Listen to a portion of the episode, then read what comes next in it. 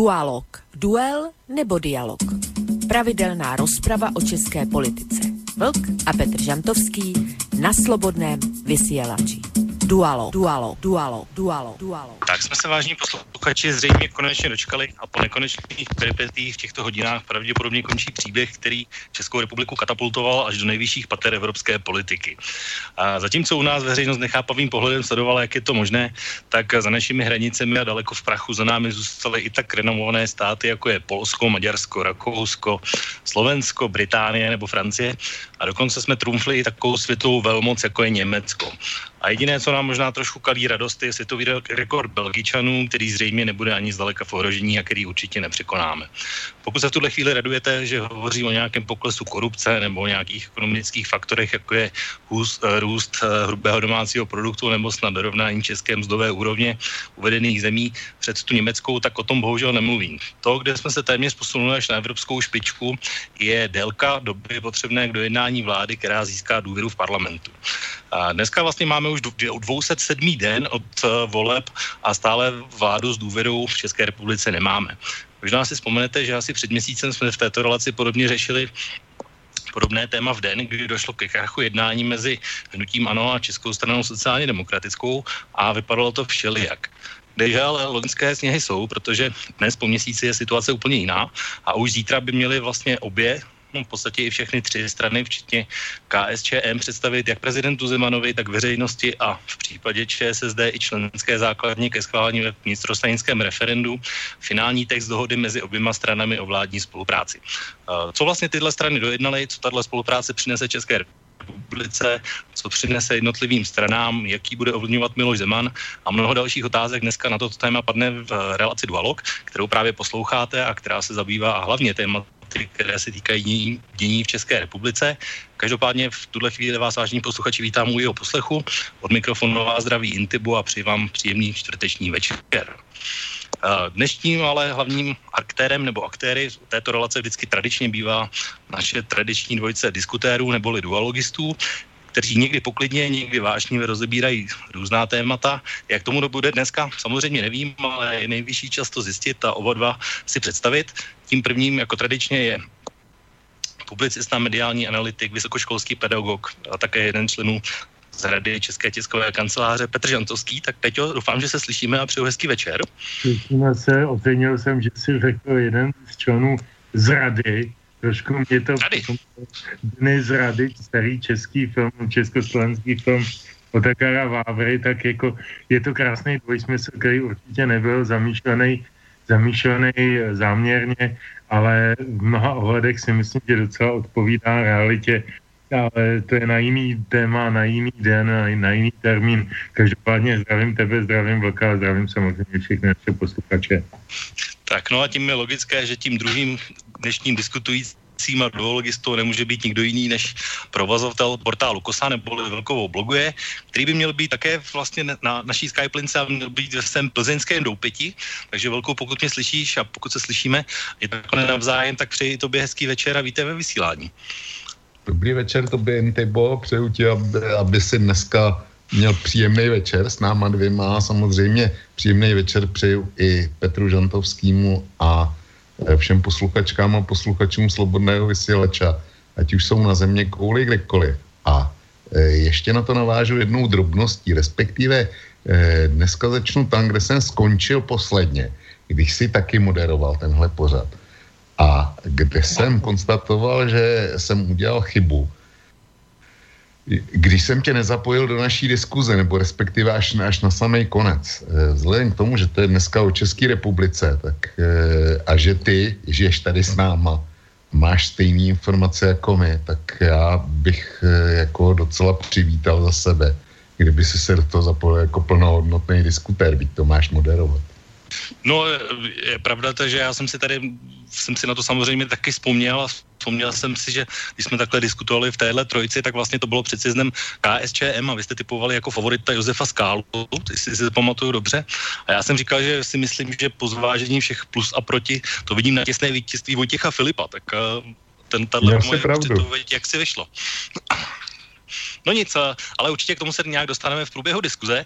Tady vlastně v relaci Dualog je vždycky takovou tradicí, že vždycky začínáme písničkou a, a vždycky hudebním dramaturgem uh, téhle části relace Dualog je Petr, tak uh, předpokládám, že i po minulé abě, neabě vlastně bude i Petr dramaturgem dnes, tak Peťo, co si vybral a čemu si budeme hrát vlastně a ty obvykle vybíráš nějaké téma a zpěváky a písničky, které se váží k dnešnímu tématu, tak jsem velmi zvědav, co to vlastně bude dneska. Jako k tomu dnešnímu tématu se velice těžko hledala nějaká příhodná muzika, ač jak velkou upozornil ta Babiho Dáníka písnička předtím by se docela šikla. To se přiznám, že mě nenapadlo tahle souvislost. Navíc Babiho jsme si hráli nedávno e, ve smutné souvislosti s jeho umrtím. Ale ještě jsme si nikdy tady za celý dva roky, co to existuje, ten dualog nehráli písničkářku, na kterou já mám obzvlášť slabost. Eh, a když jsem se díval zpátky do těch seznamů, tak jsem zjistil, že strašně málo hrajeme ženy, že většinou hrajeme mužský interprety, tak jsem si říkal, že prostě najdu na dnešek ženskou, ať je to, kdo je to eh, v úvozovkách. No a napadla mě Radúza, což je písničkářka, to je samozřejmě pseudonym, její občanský jméno říkat nebudu, ona ho nepoužívá, tak ho taky nebudu tady zveřejňovat. A není to důležité, je známá jako Radúza, hraje už spoustu let, asi 15 let. A e, je to, začínalo jako taková pouliční písničkářka s e, akordeonem, s tahací harmonikou. E, hrávala, jak se dneska říká, basking, nebo tak nějak. Tehdy se tomu ještě říkalo normálně hraní na mostě, nebo pouliční hraní, prostě hrála s čepicí na drobáky na Králově mostě a tam jí tehdy objevila uh, úžasná, bohužel tí písničkářka Zuzana Navarová, která jí v podstatě otevřela dveře eh, k její vlastní osobitosti a osobnosti a, a trošku ji tak jako postrčila a se Raduz je dneska jedna z největších osobností české hudební a volkové scény. E, obecně já jsem dneska jí se k ní vrátil hlavně proto, že za pár, za pár dnů její 45 a to si myslím, že je docela eh, pro ženskou na vrcholu sil krásný datum. Eh, a je to ještě takový číslo, který se smí prozrazovat, takže, takže to prozrazuju. A mm, dnešní čtyři písničky jsou z různého období posledního, dejme tomu pětiletí, Každá je trošinku jiná, všechny jsou doprovázený, protože ona je multiinstrumentalistka, kytara, akordeon, klavír a spousta dalších nástrojů takže každá je trošinku žánrově jiná, ale spojuje její obrovská energie, osobnost a poezie. E, takže byť třeba se vám nebude někomu zdát jako e, obsahově, že to ladí s tím tématem dnešního večera, tak si myslím, že vás ty písničky potěší. Ta první se jmenuje Až půjdu po ubočí. Dobrá, tak uh, si dáme vlastně první písničku od Raduzy a potom vlastně začneme hned uh, se bavit o tom hlavním dnešním tématu, i když já si myslím, že těch témat, o kterých dneska budeme mluvit, tak bude hodně. Takže dejme si první písničku od Raduzy a jdeme na to.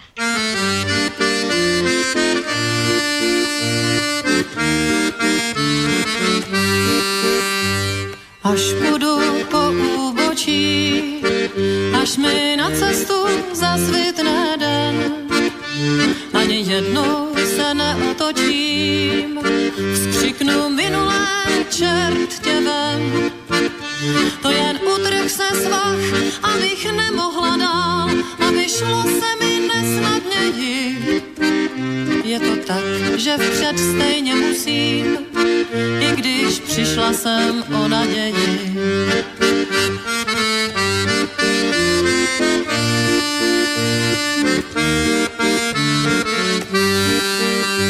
Až mý paty polechtá stráň, ani jednou si nevzpomenu na únavou prokvetlou skráň, nohy sedrané od kamenů.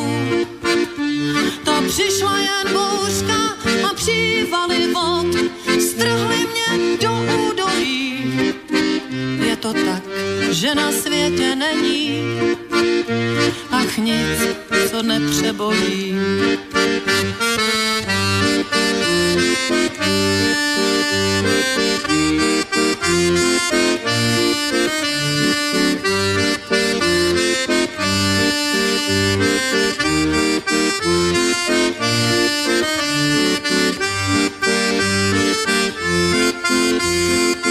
Thank you.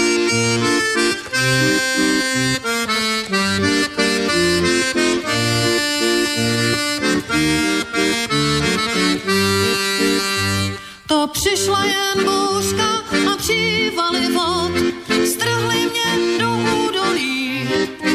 Je to tak, že na světě není ach nic, co nepřebolí.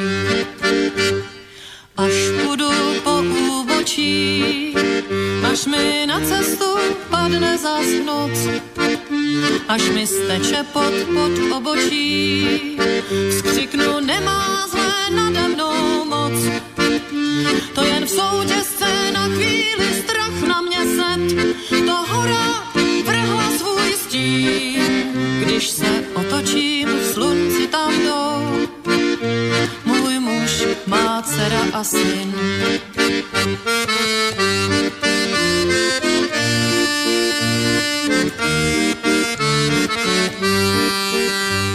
Tak, to byla Radúza, první písnička. A já vlastně ještě jsem zapomněl na jednu věc a určitě bych na to zapomněl později, tak protože samozřejmě ještě kromě našich dvou dualogistů tradičním a nezbytným součástí a věcí, kterou vždycky také používáme, tak je vlastně vaše zapojení, vážení posluchači, do naší diskuze. Když budete se chtít zapojit a mít do, nějakou otázku na naše hosty, tak na telefonním čísle 048 381 0101 nebo můžete poslat e-mailový dotaz přes e-mailovou adresu studiozavináčslobodnývysílač.sk a nebo přes naše webové stránky přes takový zelený odkaz, tak tam máte takový webový dotazník a odkaz, přes který ten dotaz můžete poslat také. No, pánové, slyšíme se? Jo, jo. Jo, taky, ano. Tak zdá se, že všechno funguje technicky, takže to jsem rád. Zatím. Zatím, obvykle někdy to bývá i problém samozřejmě, ale my jsme se tady, jak jsem říkal v úvodu, my jsme se tady vlastně bavili v té, v naší současné sestavě před měsícem, kdy to vypadalo a bylo to skoro vlastně v den, kdy ČSSD s hnutím ANO uh, vlastně přerušila to vyjednávání a ukončila ho. Dneska už jsme někde jinde, tak uh, vlastně zdá se naopak, že všechno už je domluveno, dojednáno a že už to směje k nějaké finální dohodě. Tak moje otázka na vás taková úplně první je, myslíte si i vy, vy, vy dva, že už je skutečně dojednáno, domluveno a spečetěno? Vlku? No tak eh, všechno tomu nasvědčuje. Já si neumím představit, že by dneska sociální demokrati řekli ne, my od toho odstupujeme.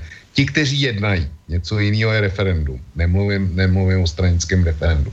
Podobně Andrej Babiš, eh, ten, eh, že by provedl jakoliv názorový kotrmelce, jeho oblíbená a řekl bych excelentní disciplína.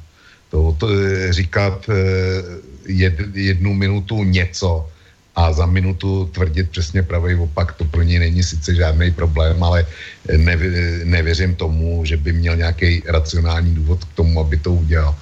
A třetím hráčem jsou komunisti a když jsem si dneska přečet na internetu, nebo ne dneska, eh, než začala, než začala tahle relace, tak jsem ještě projel internet a jsem si tam přečet, že komunisti eh, hlasitě požádali o Eh, dozorč, místa v dozorčích radách Čezu, státních lesů, dráh a Budějovického budvaru. Ta eh, představa, že by eh, udělali oni krok proti vzniku vlády, od níž si slibují mimo jiné toto, co jsem právě konstatoval, tak to není reálný. Takže ne. Mm-hmm. A jak to vidí Peťa? Tak já nevím, já nejsem dost takový optimista nebo pesimista, nebo jak to nazval ten postoj jednoznačný. Eh, té sociální demokracie není jednota. Eh, je možný a je pravděpodobný, tak jak říká Volk, že už to asi nebude zvratný proces, ale já taky nechci vůbec soudit, jestli by to bylo dobře nebo špatně, kdyby se to zase nějak posunulo nebo, nebo, nebo, nebo změnilo. Ale fakt je ten, že před nimi je to referendum a Fakt je ten, že teď budou všichni, jak zběsilí, všichni funkcionáři všech frakcí jezdit po těch regionech. A v některých regionech opravdu ta myšlenka e, setrvání v té koalici ne, nemá velkou rezonanci, bal řekl bych, že tam je docela odpor, myslím konkrétně severomoravský region, moravskoslezský přesně řečeno, tam opravdu to je, to je Zaorávkův region a tam byla velmi silná sociální demokracie, měli tam primátora Ostravy Kajnara, ženil se tam byl Bohuslav Sobotka, Kajnar mu tam byl zasvědka. Prostě je tam ta sociální demokracie trošku jiná, než je třeba na Jižní Moravě, kde přečíslo Sobotku eh, i Roman Onderka, bývalý primátor Brna, který ho tam každý zná. E, takže je to, je to, dneska ta strana je strašlivě nejednotá. Z jedné strany tlačí k moci samozřejmě lidi jako pan Timola. Já jim rozumím, jako strašně by to cítili jako, jako vítězství po, po několika letech Sobotkova jakoby dominantního vládnutí v sociální demokracii a odsouvání těchto těch jakoby pro zemanovských eh, protagonistů hm, za okraj. A pokud se o kriminalizaci a podobné věci, to si všechno pamatujeme. Je to prostě podle mě sociální demokracie v tuhle chvíli není, není strana, ale, ale klubko hadů. A nejsem vůbec si jistý ani tím, že jak dopadne to referendum, i když se spíše přikláním k tomu, že teda ve finále to do té koalice spatlají. Ale ta koalice bude spatlaná. Já tvrdím, že to slovo spatlaná je ještě velice něžný a decentní Eh, a eh, rozhodně to nepovažuji vůbec za koalici pevnou, jasnou, čistou, vzájemně korektní. Ona ani ta předchozí nebyla. To jsme viděli minimálně ty poslední dva roky její existence. Čili jako je možná, že nás čeká další dvou či tříletí něčeho podobného, vzájemného osočování v médiích a to je prostě něco, co politice nedělá dobře, mě se to nelíbí. No, to je dobře, to vidíš ty, Tybo? no právě, já jsem, já jsem chtěl říct, že eh, z mojho hlediska úhelný kámen je samozřejmě referendum v ČSSD, ale chtěl jsem o tom mluvit ještě o něco později. No než, jasně, než já jsem se referendu vyhnul taky. Souhlas. Tak, tak, protože chtěl jsem ještě, vlastně než se dostaneme k tomu vlastně k té trojci, tak uh, chtěl jsem ještě vlastně trošku minimálně třeba do té první písničky se bavit o těch věcech, které se staly mezi vlastně tí, za ten poslední měsíc, o který jsme my mluvili před měsícem a které se nějakým způsobem posunuli, ale určitě stojí za komentář něco, na co se prostě zeptat, jak si musím, a to vás obou. A to jsou vlastně nedělní průzkum pro českou televizi společnosti Kantar a mhm. dnešní, pro, dnešní volební preference společnosti STEM, které říkají zhruba tolik, že hnutí ano, podle, aspoň já mám tady obrázek STEMu, tak budu citovat STEM, tak hnutí ano 33, uh, ODS 13,7, Piráti 13,5, SPD 9, KSČM 8,5, sociální demokracie 7, KDU 5,4 a uh, Topka a, a Stan 3,9, takže mimo parlament. Uh, čili mojeho hlediska, a to je vlastně i ten důvod, proč se na to ptám, tak tady vlastně nejsou nějaké tři vyrovnané strany, ale jsou tady vlastně ty dvě levicové tradiční, jdou ve velmi nevýhodné situaci a každá, každý ten účastník je vlastně jiný. A vlastně za půl roku od voleb se na volebních preferencích nezměnilo vůbec nic, ačkoliv, uh, když jsme se teď zmínili o sociální demokracii, tak pamatuju si, že ještě tak zhruba dva týdny zpátky jiné průzkumy říkali dvojciferné číslo sociální demokracie někde mezi 11 a 12, dejme tomu. Takže moje otázka vlastně na vás je jednak, co říkáte na ty volební preference a na jejich stabilitu po volbách. A na druhé, jestli ten propad sociální demokracie z těch 12 na 7 je daný tím, že buď odstoupili od jednání s Andrejem Babišem a ne, nebo naopak tím, že se s Andrejem Babišem dál jednají i po tom měsíci. Jak tohle vidíte, tenhle moment. A vlastně je to i moment, který nepochybně bude ovlivňovat i to chování uh, té vlády, respektive jejich jednotlivých elementů. Velkou. No, já jsem rád, že jsi to vytáhl. Já, já to mám připravený taky a moje interpretace je naprosto jednoznačná. Eh, a navážu zase na, tuším, poslední dualog e, s Petrem Žantovským, to si nebyl leda jako posluchač, kdy Petr Žantovský e, komentoval nějak sociální e, demokracii a její elektorát. Já už si to přesně nepamatuju, čili nebudu říkat, co říkal Petr, ale já jsem na to reagoval tím způsobem, že jsem volič sociální demokracie, že pokud tu vládu uzavřou, tak mají se mnou okamžitě konec. A to, to na hodně dlouho. Prostě já jsem je nevolil sociální demokracii kvůli tomu, aby uzavřeli eh, nebo aby kolaborovali s Babišem, ale přesně z pravýho, z pravýho opaku, aby ho nepustili k moci. A e, konstatoval jsem taky, že vlastně to jádro těch, kteří u nich vydrželi, těch 7,5% v minulých volbách, takže podle mýho názoru jsou lidi podobného ražení. Takže já to vysvětluju, eh, ten pokles z těch dvouciferných e, čísel, který měli ještě teda e, v těch minulých průzkumech, tak zcela jednoznačně pro mě je to signál toho, že voliči sociální demokracie cítí, nebo ty, kteří jim zůstali věrní, cítí tak jako já. Ale když už si mluvil o tomhle, o tomhle průzkumu STEMu, on dneska teda vyšel ještě SANEP taky, a ten je na podobných číslech. Ale Eh, vrátím se k tomu průzkumu STEMu. jestli to máš před sebou, tak tam e, je ještě jeden graf dole. A ten graf popisuje jednotlivý politické strany, jak mají rozdělený svý příznivce a je to do čtyř kategorií. Ta první kategorie to jsou, myslím, lidi, kteří se zajímají o politiku. Pak druhá kategorie je lidi, kteří se označují za ty, kteří rozumí politice. Třetí, třetí sloupeček eh, představuje takzvaný pevný jádro, lidi, kteří se označili za stranický pevný jádro. A čtvrtý e, sloupeček jsou sympatizanti, kteří je volí, protože si neumí vybrat z těch jiných. Našel si ten graf, ty grafy? Vím o nich, akorát já tady mám jenom ten obrázek vyslovený těch Dobře. preferencí, ale vím, že to tam bylo, protože uh, nejčastěji se o politiku zajímají ano uh, a vím, že ještě ty dvě strany tam byly, ale nevím je teďko z hlavy, ale vím, no, že tohle tam bylo. A, a pro mě nejdůležitější ten poslední sloupeček, to jsou ty, který, který si neumějí vybrat, to, to jsou voliči ze zoufalství, bych je, bych je nazval. A jsou tam tři partaje, který, eh, který mají všechny partaje, e, u všech ostatních partají, asi os, e, z 8-5, tak je nejvyšší sloupec ty, kteří tvoří takzvaný pevný volický jádro té strany. Překvapilo mě to u ANO, ale e, nepřekvapilo mě to samozřejmě u komunistů, jo, kde to je zcela dominantní. Ale s, tak těch je pět. A pak jsou tři. Jsou to piráti, myslím, že starostové, a tady, jo, starostové jsou to, ty mají, ty mají taky největší podíl těch, kteří se neumí rozhodnout. A pak je to sociální demokracie. Prostě sociální demokracie, co tím chci říct. Sociální demokracie přišla o svý tvrdý volický jádro.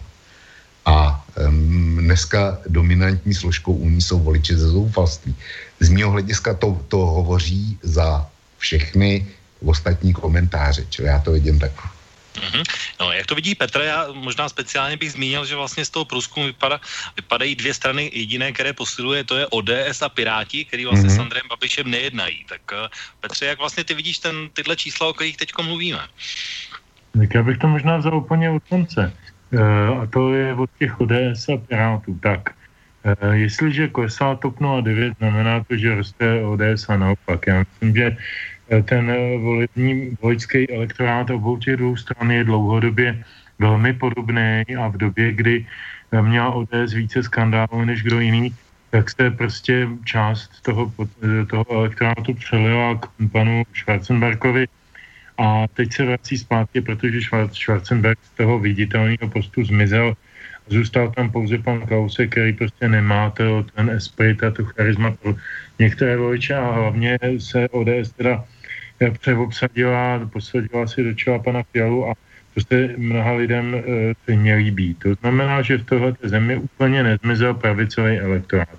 Teď je otázka, jestli ODS je pravicová strana, ale to teď nerozebírám. Jako každopádně nominálně se k tomu hlásí, stejně jako se k tomu nominálně hlásila TOP 09, e, e, asi jako jediný, protože jako starostové se nehlásí k ničemu takovému, ano, taky ne, Piráti taky ne, lidová strana jako vždycky e, se drží, drží takového toho hesla, jak to říkal, já neříkám ano ani ne, ale na moje slova dojde. Takže to, já nevím, jak to nazvat z hlediska politické mm, eh, té, té polarity, ale je to prostě tenhle ten postoj. A taky, taky mm, jsou nečitelné logicky. Takže tím chci říct, že Eh, ODS posiluje, protože tady ještě existuje nějaký poměrně malý pravicový elektorát. Co se týče Pirátů, jejich posilování si vysvětluju uh, takhle. Já jsem se nějakou náhodou, nevím, nějak jsem se o to nezasloužil, ocitl uh, na adresáři paní Sadílkový, to je jejich tisková mluvčí nebo něco takového, nebo vedoucí tiskového odboru. A tam mě zásobuje veškerýma tiskovýma a veřejnýma výstupama téhle strany Eh, a já dostávám denně 5-6 lidí od Jakuba Dušánka, což je její kolega, nebo paní Sadilkový přímo, kde je mm, eh, ten a ten pirátský funkcionář se vyslovil k případu OKD. Ten a ten funkcionář navrhuje řešení zemědělských dotací. Ten a ten funkcionář, a teď je tam prostě eh, denně 5, 6, 7 výstupů v různých tematických oblastech. A jako na první pohled ta strana vypadá strašlivě celkem jako sedlo, sedlo takový to heslo ne, ne, nekecáme, makáme, což měla úplně jiná strana nebo hnutí před předchozíma volbama na, na, na billboardech. Ale eh, potíž je v tom, že když si člověk čte ty jejich statementy, tak není vždycky přesvědčený o tom, že vědí, co říkají, jo, a že prostě jsou odborně in. Já to nemůžu posoudit třeba v oblasti, v oblasti, nebo v některých oblastech ekonomických, ale v řadě oblastí třeba mediálních, kde se také často vyjadřují, to posoudit umím a vím, že páce je pěkný nesmysly někdy. Takže jako tam, tam e, se těží u Pirátů určitě ze dvou věcí. Za prvé, oni skutečně, e, a to já považuji za veliký gesto, teda mimochodem, to bych zdůraznil a povtrh, že prostě e, jako, jako postupují vnitrostranickou demokracii poměrně silně i v tom smyslu, jako koho budou navrhovat nebo podporovat na, na kandidáta na senátora, takže prostě těm, těm tuším, že já nevím, kdo to navrhoval především, nebo kdo u nich toho Romla, tak tím ten Rumla prostě účelenský základný referendem neprošel. A, a oni určitě vědí, proč jim neprošel zrovna Jan Rumla na sene jako kandidát Pirátů na, na senátora. Nejenom proto, že je to člen už asi 56. strany, nebo chce být, ale ale prostě má svoji minulost, tak každý, kdo se jí zná. E, to, je, to je jedna věc, že oni působí docela transparentně, působí pracovitě a hlavně hlavně oslovují stále ještě podle mého názoru toho mladého mladého voliče, který za tak moc, eh, já teď bych ho nechtěl pro boha podceňovat, mám dceru v tom věku a, teda vím, že je volila eh, a, a myslím, že je to logický a vím, na jejím místě bych to možná udělal taky v, v jejím věku 20 letým, ale, ale jako, jako na tyhle lidi, na tyhle lidi oni furt ještě působí jako alternativa k těm strašlivým kravaťákům, teď to říkám jejich eh, slovama, kterýma, kterýma je vydlážděná celá česká politika za posledních 5 nebo 7 nebo 29 let. A eh, tomu, tomu pak, eh, to, je, to jsou takové ty bonusy, novosti, které časem okorají, časem se ukáže, jestli mají nebo nemají ty recepty denně chrlené do, do médií nějakou, nějakou vnitřní obsahovou věcnou vážnost. Oni mají velkou výhodu v tuhle chvíli na rozdíl od nás občanů, že parlament neschvaluje žádné zákony, protože by se možná pak ukázalo, jestli, jestli císař náhodou není nahý, co se týče věcného pohledu na věc. Ale jako, jako ta, ta, tahle, ta, tahle, ta, tohle moje vysvětlení jejich vzestupu v těch preferencích si myslím, že by mohlo sedět. No a teď ty sociální demokracie. Já myslím, že sociální demokracie, já nevím, jestli teď jak říkal Vlk, Eh, jejich vlastní nějaký ortodoxní voliči vyčítají nebo mají za zlý kohabitaci s Babišem. Já myslím, že prostě sociální demokracie se stala absolutně nečitelnou stranou téměř pro kohokoliv. Protože mluví asi šesti různými názory, šesti různými ústy. A eh, tak jednu dobu to byla Zemanova strana, mluvila jasně Zemanovou rétorikou. Pak to byla strana Špidlová, tak mluvila Špidlovsky. Pak to byla strana e, Zagrose, to nemluvila nijak, ale dejme tomu za Paroubka mluvila teda Paroubkovsky, tam bylo nejblíže k té koalici s komunisty. Mimochodem vzpomeňme si, že to, ty dva roky, co Paroubek byl premiér, tak jako se schvalovaly vlastně rozhodnutí vlády a, často i v parlamentu věci dohodnuté mezi ČSSD a komunistama, byla to tichá koalice.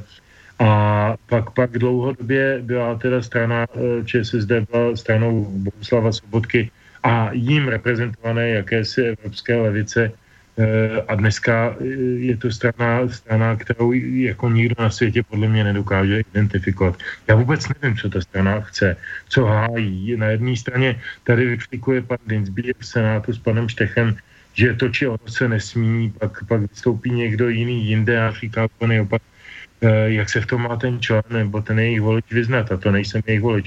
Čili tam já, tam já si vysvětluji spíš tu nejistotu, jo? Proto, jsou, proto jsou ty poklesy, protože sociální demokracie nikdy neměla dlouhodobý a, a takový ty trvalý voliče. Ona vždycky pracovala s nejistým voličem a ten nejistý volič si ho někdy připává, někdy ne, ale tentokrát ho obkuzuje, myslím. No já myslím, že určitě Vlk tomu bude říct, co si, ale mě to opravdu nedá, když jsem mluvil o těch hlasech, protože uh, chtěl bych ještě se zeptat na jednu věc, která taky se sociální demokracií souvisí a to je vlastně kauza, která se v českých médiích už řeší minimálně dva dní a to je kauza Jaroslava Foldiny a nočních vlků. Není to teda vlk náš teda, uh, ale samozřejmě je to věc, kde fotka Jaroslava Foldiny s tím panem Uhlířem a, a už vlastně na sociálních sítích, že je takovým docela bizarním životem a, a je to vlastně Jaroslav Foldina vlastně hlas teda sociální demokracie ten autentický a tahle kauza myslíte, že ještě teda pomůže nebo, za, nebo zastabilizuje, nebo nastane to, co už jsem taky docela četl často v médiích, že vlastně pošle ty volební preference sociální demokracie ještě níž, než jsou. Petře. Eh, hele, já myslím, že tahle kauza vůbec není žádná kauza. Na to se za 14 dní zapomene, to je teď takový hodně atraktivní uh, páničko pro naše novináře, který uh, jsou líní přemýšlet o důležitých věcech, třeba geopolitice nebo ekonomice, tak tohle to je taková snadná věc. On ten Fordina vypadal jako oblečený eh, jako komparzista z hry o trůny, jako je takový obrněnec. Eh, byl docela zábavný a když jsem, když jsem ho viděl na těch fotkách, tak jsem se upřímně smál. Na druhou stranu to je prostě jeho soukromá aktivita. Noční vlci nejsou zločinecká organizace, noční vlci jsou ruský motorkáři, který pokud se nedopustí na našem území nebo jinde, prokazatelně zločineckých aktivit, tak prostě projíždějí republiku a kde můžou u nějakého pomníčku, tak vzpomínají obětí sovětských, bylo jich 26 milionů. Nezapomínejme na to, 26 milionů. To nebylo těch 200 američanů u Plzně nebo 300. To bylo 26 milionů Rusáků, Sovětů, všech národností zahynulo za druhé světové války. Takže jako oni to vidějí jinak, oni to vidějí s jiným patosem.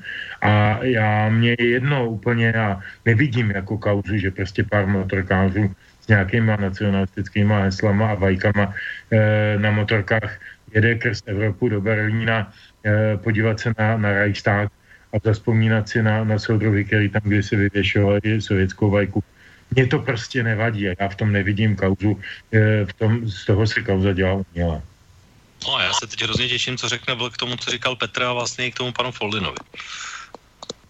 No já toho moc neřeknu, já odkážu na zítřejší kosu, konkrétně na nefti, kde kromě jiného řeším taky tu tohle a mm, podpořím Petra v jeho názoru, prostě je to pěna dní a, a e, Jestliže my u nás v Plzni máme každý májový oslavy Convoy of Liberty, jo, tak vůbec nevidím důvod, proč by eh, jsme měli mít problém s tím, že přijede parta Rusů na motorkách a e, zúčastní se různých pětních aktů e, na různých hřbitovech, kde jsou pochováni jejich přeci a často jde skutečně o předky těch, který, který jsou na těch motorkách Mimochodem v tom nevtipu mám i fotodokumentaci, který, kterou pořídil jeden z čtenářů Kosy eh, na hřbitovech v Brně a okolí právě s, s nočními vlky, tak to všechno tam mám stažený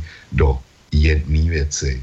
A em, k tomu Foldino, že tam řeším eh, situaci, kdy se eh, Jaroslav Foldina dostal eh, do eh, ČT24 Eh, večer do událostí komentářů a tam s ním teda jeden z přičinlivých redaktorů rozebíral tu jeho účast eh, na té akci nočních vlků a zakončil to otázkou a pane Foldino, vám nevadí, že noční vlci eh, adorují, no to tam říkal jinak, použil jiný slovo, ale že adorují Stalina.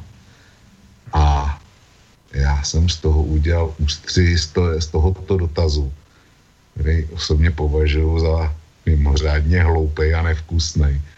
Tak tam k tomu mám jednu zásadní věc, která eh, by onoho interviewka velmi zaskočila a možná, že překvapí i řadu čtenářů, pokud neznají konkrétní výrok konkrétního státníka, který tam je vložený do toho v koláži. Takže zítra. Tak to byla taková neplánovaná upoutávka vlastně na zítřejší článek, článek na kose myslím si, že i Petr Žantovský v sobotu ještě taky určitě něco přidá na parlamentních listech, možná se mýlím, ale myslím si, že něco z toho tam určitě bude. Já když bych to měl oglosovat, tak bych řekl asi jenom dvě věci. A možná si pánové vzpomenete, že před dvěma lety měl podobný v úvozovkách problém Michal Hašek a už jeho památný rozhovor, který byl ale taky na kose ještě mezi Dolanským a Haškem, kde bylo taky podobné docela dlouhé grilování, tak to se mi taky vybavilo. A co se týká pana Foldiny nebo té fotky, tak si myslím, že Marek Prchala si zajásal a budu mít v ano radost. Nicméně, aby jsme teda posunuli dál, protože nejenom sociální demokracii živé člověka staly se ještě některé důležité věci, které se týkají Andreje Babiše, ale podstatně důležitější. A týkaly se vlastně uh, kauzy, která už se taky táhne vlastně ještě daleko dávno před volbami a to je kauza Čapí hnízdo. Uh, protože shodou okolností dnes uh, Rob středo, středočeský v, požádal firmu Imoba, která patří Andreji Babišovi o vrácení těch 50 milionů dočených za tu dotaci, kterou, kterou získali. A, a to je podstatnější a bylo to vlastně také předmětem toho jednání a krachu toho jednání před měsícem, že vlastně jeden asi z nejpečlivějších státních zástupců Jaroslav Šaroch ukončil uh, trestní stíhání Jaroslava Faltínka a ještě těch asi dalších třích, třech lidí, ale ponechal stri, trestní stíhání Andreje Babiše a jeho rodinných příslušníků. Tak um, asi tohle je taky důležitá věc, která má dvě roviny. Jedna je ta trestně právní a jedna je vlastně ta politická, jakým způsobem si tyhle tři strany ošetřili to, jak postupovat dál, tak um, zajímal by mě váš názor vlastně jednak na ten vývoj za ten poslední měsíc a jak by z toho vlastně měli zase vybruslit. Asi teď bych uh, zase začal u Vlka. Hmm, z mého hlediska kauza Čapí hnízdo je naprosto, je naprosto jasná. Já začnu tím, co se stalo dneska. Rob, eh, středočeský ROP eh, vydal výzvu, aby i MOBA vrátila těch 50 milionů dotací. Máme, čili to je jasný. Eh, na to kontroval tiskový mluvčí eh, i moby, potažmo celého Agrofertu, že eh, se, se poradí, ale že peníze byly řádně čerpány, což potvrdili kontroly. To je ukázka toho, jak pracuje Babiš. Tady vůbec nejde na to, jestli byly peníze, peníze užity, užity rozumným způsobem, což kontrolovali ty ty kontroly. Ale tady jde vůbec, tady jde o něco jiného. Podstata toho problému je v tom, že e, ta společnost Čapí hnízdo na ty peníze vůbec neměla, neměla žádný nárok a že vlastně se k ním dostala pod vodem. To, je, to konstatoval Olaf, to, ne, to necituju sebe, ale to, to cituju ze zprávy Olafu, já jinak se mám celou, čili tam si to, tam si to lze ověřit. A e, kdyby všechno bylo v pořádku, s přidělením té dotace, tak e, i MOBA dneska žádnou výzvu neobdržela. A e, ono to souvisí vůbec se zestavováním vlády. Ty jsi mluvil o rekordu, který nám bohužel kazí, kazí Belgičani. Ale kdyby Andrej Babiš neměl, čapí, neměl problém čapího hnízda a neběželo proti němu trestní stíhání, tak jsme tenhle rekord za A neměli. A Eh, za B, za B by vláda byla sestavená už dávno a poměrně snadno. Eh, to, že eh, dneska komunisti jsou určitým prvkem té vlády, tak za to může Andrej Babiš a veškerý, veškerý řeči o tom, že to, je, že to je na něj nastrojená mafiánská past, to je, to je lež jako věž. Jo. Takže Andrej Babiš, kdyby netrval na tom, že nutně musí být premiérem, On se, on se samozřejmě zaštítuje vš, e, svým hnutím, že hnutí to po něm chce, ale hnutí chce jenom to, co chce Andrej Babiš. Čili kdyby Andrej Babiš neměl čapí hnízdo, máme, máme dávno vládu. Kdyby Andrej Babiš e, netrval na tom, že bude premiérem, máme dávno vládu a mohl by si vybírat, s kým, s kým bude vládnout. Ne, Andrej Babiš e, z toho udělal kardinální problém. A v té smlouvě, já jsem teda tajně doufal, že dneska večer se už budeme Neunikla, bavit... Bohužel. Neunikla. Já jsem, já jsem tajně doufal, že unikne a že už budeme znát detaily. Ale sociální demokracie tam má takzvané pojistky. E, já si myslím, že bychom se měli bavit především o nich, protože to je klíčová záležitost. Petr mluvil o tom, že ta koalice nebude funkční a že si budou odrážet nohy. Já si to myslím taky, ale bude to ze strany Babiše protože e, ty pojistky, ty byly tuším e, tři, jestli se pamatuju. že když... No, já bych možná ti do toho skočil, protože ještě bych chtěl nechat reagovat Petra, dáme písničku a pak mám právě takový blok právě toho, co vyjednali a to, co je tím obsahem. Tak dobře, možná dobře, se bych teď nechal reagovat Petra jo, a může vlastně hned uvést písničku a pak hned uh, se dostaneme právě tady k tomu obsahu té domluvy. Tak Petře, má, máš, je to tvoje teď. Jasně, no, tak eh, jako velk, velk že jsme se o tom, eh, o tom Čapím hnízdě bavili už asi 200krát. Eh, to je samozřejmě věc, která je na, na posouzení těm orgánům činným trestním řízení, jak se tak hezky říká, konec konců je pan Bobiš trestně stíháno na rozdíl od pana Faltínka a bude to nepochybně předmětem, předmětem nějakého dalšího šetření, aspoň já doufám, že to bude předmětem dalšího šetření, že to nevyšumí a že prostě jako na to další šetření nebudeme čekat celý volební období, to by byla dost velká ostuda. Eh, na druhou stranu vím, že, že eh, v téhle zemi, a teď to prosím neberme jako, že dělám advokáta panu Babišovi, opravdu ne, eh, nemám k tomu sebe menší důvod, ale v téhle zemi se eh, rozmanitými podvody na eh, těch regionálních programech z Evropské unie nakradlo tolik miliard. Některý už jsou nebo byli předmětem, to je ta severo, severočeská větev, některý budou, že jo, něco na Olomoucku a tak dále, budou určitě předmětem nějakých dalších zajímavých kauz a proti všem těm těm, eh, a opakuju, není to advokatura v tuto chvíli, proti všem těm těm nekonečným miliardám eh, rozkradeným z evropských fondů eh, nějakým způsobem, nějakýma v podstatě mafiema stranicko-ekonomickýma je nějaký čapíní to za 50 milionů zdánlivě banální záležitost. Banální přestává být v okamžiku samozřejmě, kdy se týká nejvyššího nebo jednoho ze čtyř nejvyšších politických představitelů v zemi, to o tom, o tom není sporu, takže proto opakuju, budu velmi spokojený, když se to došetří a když se, když se spěje k závěru dříve, než skončí volební období. Nevím, opravdu nevím. Věřím policii, že bude v tomto případě jednat korektně, slušně, rychle a a bez zbytečných průtahů. Co se týče toho, jestli by byla nebo nebyla vláda, eh, kdyby nebylo Babišovi touhy být premiérem. Eh, to má možná vod pravdu. Já to neumím, neumím věštit z koule e, křišťálový. Možný to je. Aspoň teda nominálně někteří politici to říkali, říkal to Petr Fiala z ODS, říkali to další myslím, že Piráti nebo já nevím, někdo takový uh, se vyjádřil, že teda je pro ně Babiš jako jediná překážka k tomu, aby uh, s vítězem voleb jednali, ale uh, vítěz voleb s nima jednat prostě nechtěl. To taky je.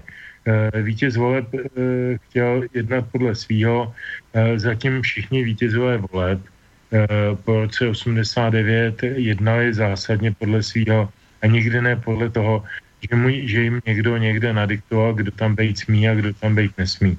To prostě je taková tradice, můžeme si o ní říkat, že je nedostatečně humanitární, nedostatečně demokratická, nedostatečně slušná, nedostatečně vychovaná, nevím, všechno tohle si můžeme říkat, ale prostě ještě se nestalo, aby v téhle zemi nějaký premiér sestavoval vládu podle diktátu opozičních stran taková věc prostě tady ještě, nebo obecně jiných stran, uh, jiných stran uh, v, v parlamentu. Taková věc tady nenastala. Nejblíže k tomu měla ta vláda Klausova z roku 96, kde měli pouhých, tuším, 99 poslanců ve sněmovně, pak tam chytli dva přeběhlíky a sociální demokrati hlasovali nohama, to znamená snížili kvorum na základě toho vznikla první opoziční smlouva, která se tak ještě nemenovala, ale byla to opoziční smlouva a Zeman se stal předsedou parlamentu, zatímco Klaus předsedou vlády. A tam byl velice tvrdě, eh, tvrdě dusený eh, předsedama jiných stran, Luxem a Kalvodou. A eh, rozhodně se nedá říct, že, že by, že by jak si si Klaus mohl eh, dovolovat říkat, víte, lidovci, já vás mám rád, ale nemám rád Luce, protože chodí z, z, z, eh, z tiskovek prostě na soukromí rozhovory s novinářmi a tam popírá to, co říkal na vládě, jo, a naopak, a naopak. Prostě byla ta politika se hrála celkově úplně jinak. Čili vznikly tady takové tradice, kterých, na kterých se ta, ta, ta, to hnutí ano může otáčet a, a odvolávat. Jestli to je dobře nebo špatně, jestli by za nějakých okolností byla nebo nebyla vláda. Ona by taky samozřejmě mohla být vláda, kdyby Babiš nebyl v Bruselu, nedostal tam schodu od Merkelový, ve smyslu nikdy v životě nesmíš udělat vládu s Okamorou, protože on je, on je náš nepřítel, nebo s SPD, nebo s podobnými takovými nějakými eh, těmi, protože přeci všichni víme, že ta koalice eh, SPD, ano a KSČM existovala hlasovací v době, kdy se obsazoval parlament a tak dále a byla připravená vládní koalice s podporou komunistů, dvoučlená. E, tak to je to spadlo pod tu v okamžiku, kdy se nám pan premiér vrátil z, z Berlína z Bruselu z konzultací. E, tam si jistě nepovídali o karbanácích. Jo? Takže jako já jsem opatrný na takový to, co by bylo, kdyby nebylo, já nevím, jestli by byla vláda. Jo, nevím. No, já se k tomu... No, tak můžeš. Dej mi šance se k tomu vyjádřit. Dovolím si odprezentovat názor. Babiš pokud se vůbec dostane před soud, já si myslím, že nedostane nakonec, tak rozhodně nebude odsouzený. Protože je rozdíl mezi tím, když se něco stane de facto a, e, a mezi tím, aby to bylo odsouzeno de jure. To jsme viděli zkrát v který se před soud dostali a nakonec de, došlo k osvobození. Takže to je jedna poznámka. Druhá poznámka je, že poukazovat na tradici v tomhle případě je naprosto nepřípadný. Ještě jsme totiž neměli v čele vlády člověka, který byl trestně stíhán. A pro mě je, pro mě je totální nonsens a totální poškozování jména republiky, když o novém rozpočtu Evropské unie na příští finanční, eh, finanční období jede za nás vyjednávat člověk, který je obviněný z toho, že vlastně, um, jak bych to řekl, se, pod, eh, se podvodným způsobem dostal k penězům, který k nám jdou z Evropské unie. Už jenom tohle nás diskvalifikuje. Je mi úplně jedno, jestli Merklová něco řekla, něco řekla Babišovi nebo ne. A on potom udělal svůj veletoč. To nevím, to e, zajímalo by mě, z jakých zdrojů Petr Žantovský e, čerpá. To, e, to myslím skutečně jako zvědavostně, jestli to může o něco opřít. Ale už jenom to, že Babiš, který je podezřelý z toho, že se dostal nečestnou formou k evropským penězům, bude za Českou republiku jednat o další evropské peníze. No, to je, to je přece, to je chucpe nejhoršího druhu. A tady žádný zvykový právo ne, není, aby trestně stíhaný člověk sestavoval vládu. E, a myslím si, že tohle bude, bude velmi zajímavý e, primát České republiky e, v civilizovaném světě. Takže tolik moje poznámky k tomu. Mhm. Tak teď dáme písničku, nebo chceš ještě no, ne, ne, ne, já, já bych byl pro tu písničku. Uh, teďkon by to měla být písnička, která se jmenuje Kdlovky. Mm, je taková, jako, ona ta Raduze, já jsem ji charakterizoval prvé jako takovou jakoby folkovou písničkářku, ale ona má hodně blízko k takovému tomu městskému folkloru, čili se nějak nevyhýbá takovým těm asociacím na starý, starou Prahu a na, na starý prostě do, počátky 20. století. Já bych řekl, že v tom smyslu tak trošku navazuje na Ashlera, jo, ale, ale je to velmi volná asociace.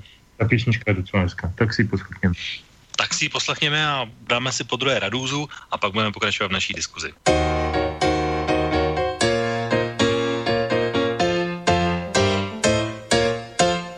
Když to bude ještě horší, co když to bude ještě hůř, co když mě neudržej tady, ani děti, ani muž, co když jsem byla málo hodná a teď stih mě za to trest, sotva odlepím se od dna, cíl se vzdálí o sto verst.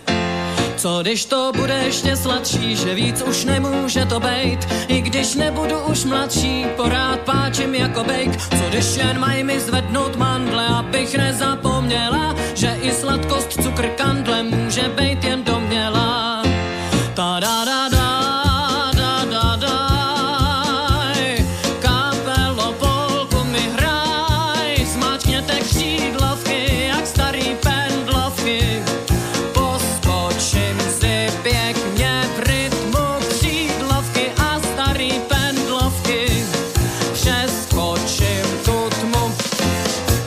když vydržím i tohle, když i tohle přežiju, dáš čertům zaracha a dohled a já si kabát přešiju. Pěkně pobrátím ho z rubu, budu holka čupršik, pak se na oslavu zrubu, chce to jenom párkrát šmik, da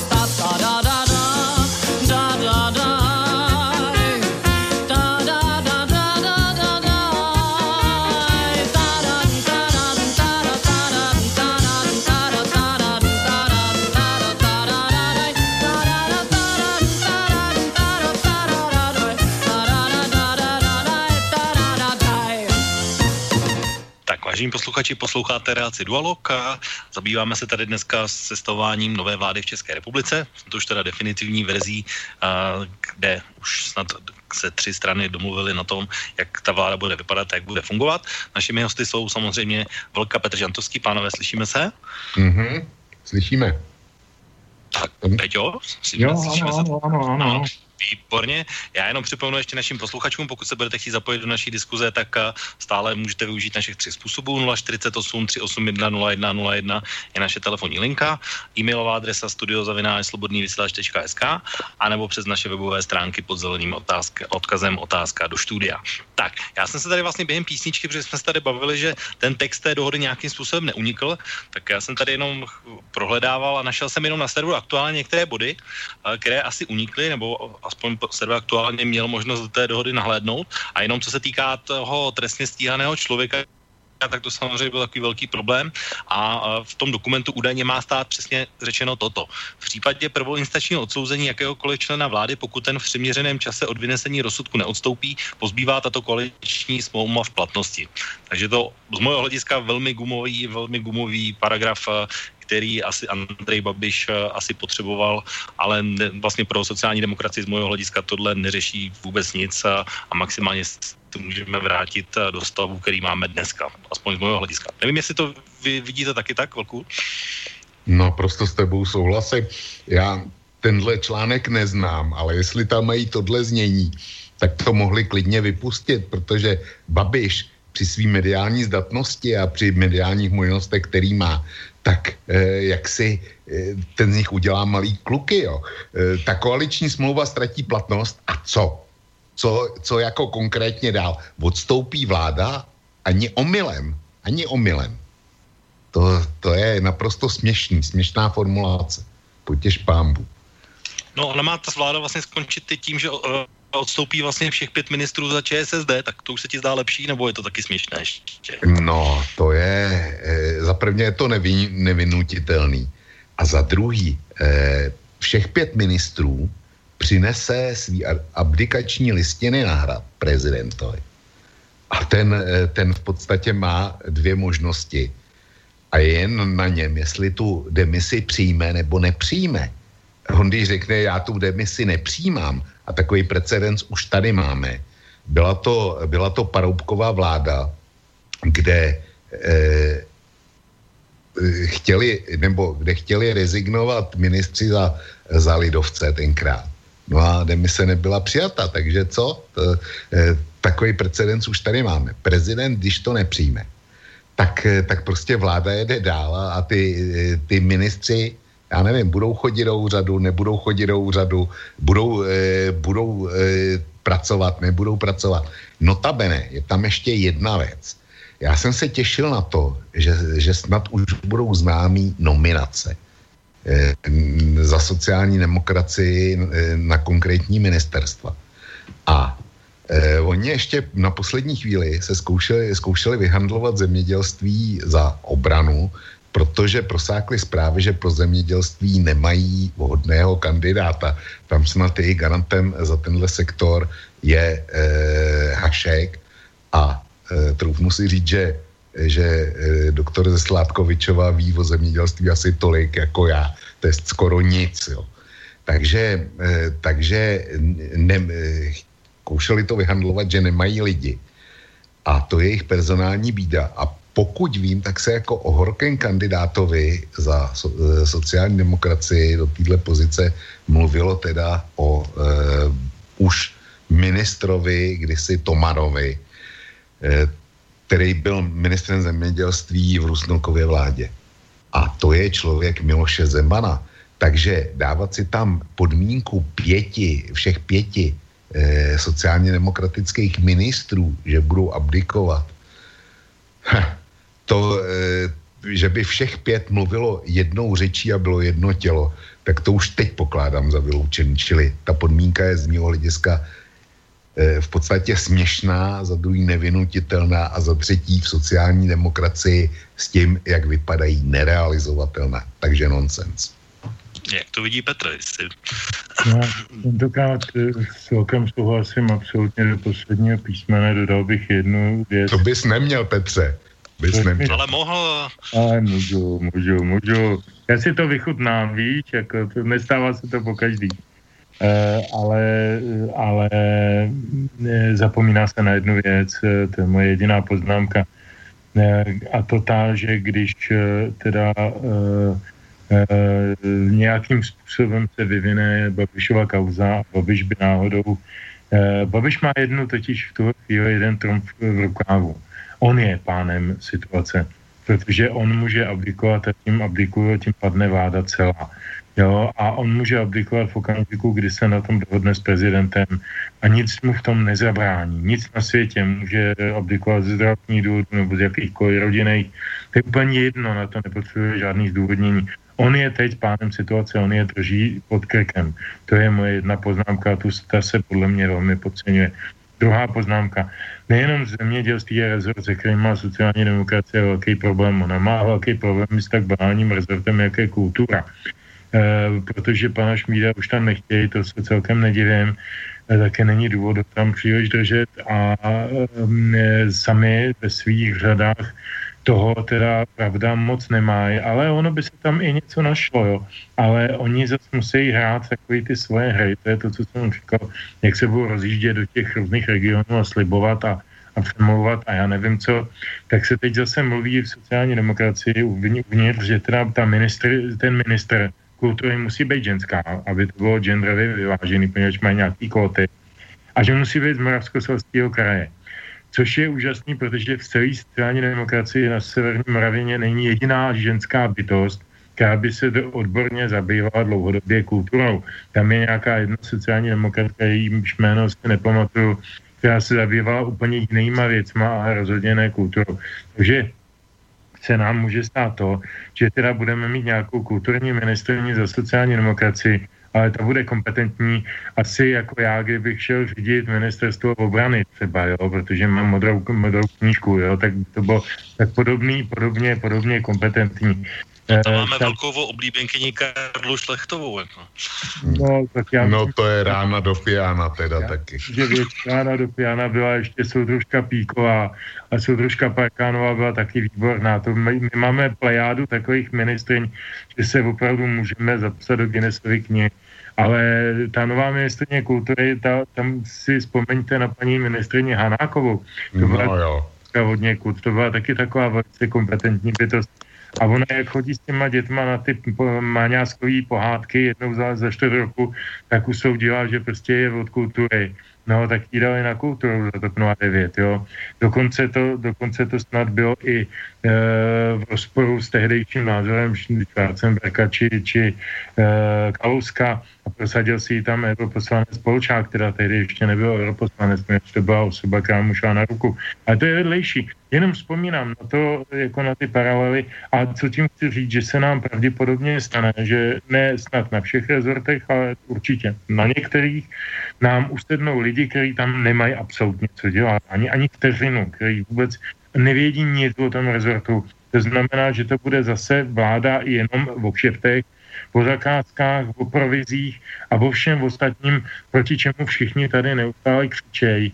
Ale my si tady budujeme další vládu stejného druhu. A musím říct, že z toho nejsem vůbec šťastný. No, já tady Petrovi zkusím odporovat, protože mě hrozně překvapilo, když teda mluví o těch kšeftech a že to bude vláda kšeftařská, tak mě hrozně překvapilo u socanů, že eh, nechtěli ministerstvo obrany a že radši vzali zahraničí. Já se přiznám, že tomu nerozumím, eh, protože kdyby šli po velkých kšeftech a velkých penězích a známe, známe eh, m, řadu příkladů z minulosti, jako byly pandury, jako byly, jako byly eh, letadla, gripeny, a já jsem si dneska otevřel jeden starý článek na kose, kde je řeč o jistém Regnerovi, co prováděl na obraně, na obraně stavebníma zakázkama, tak eh, to prostě byly obrovský kšefty a tam tekly opravdu miliardy proudem.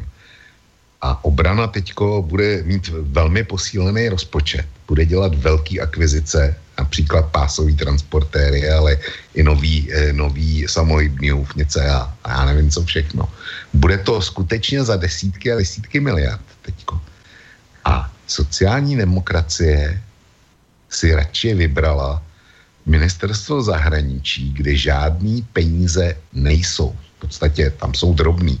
Jo. Notabene v jejich situaci, kdy se potřebují vyprofilovat a zapsat e, zase mezi voličem a mezi těma svýma tradičníma, si vzít zahraničí, kde budou muset eh, podporovat tu věrnou, eh, tu spojeneckou věrnost a solidaritu, jako teďko názorně před, eh, předvedl Stropnický právě současnou rádoby ministriní obrany, kde eh, zdravý rozum vyřadili ze hry a nahradili ho věrností a solidaritou, tak eh, stejně bude muset jednat budoucí sociálně eh, demokratický minister zahraničí. Takže znemožní se u svý části voličstva dále a notabene nebudou mít ani kšefty na, na obraně. Takže mě to tak úplně nevychází. A pokud jde o tu kulturu, tak já mám e, teda informaci z veřejných zdrojů a je starou, že to by měla obsadit současná hitmanka jeho českého kraje Stránská, aby uvolnila místo Zimolovi, aby se vrátil zase na, do pozice hitmana v Jižních Čechách. Já jsem tu, tu variantu s tou e, Severní Moravou nikdy neslyšel, ale nechám se, nechám se překvapit. Nevylučuje, Petr má nějaký zákulisní zprávy, je to klidně možný. Já vás... můžu, můžu no, urči, ne, určitě, jasně. Já, jsem, eh, já k tomu, k té Severní Moravě, to je zpráva z dneška, ze včerejška, no, takže to je mm-hmm. čerstvá. E, e, tam tu kauzu naopak s, těma jižníma Čechama zase neznám já, taky hezký, jak se takhle doplňujeme, to jsem rád.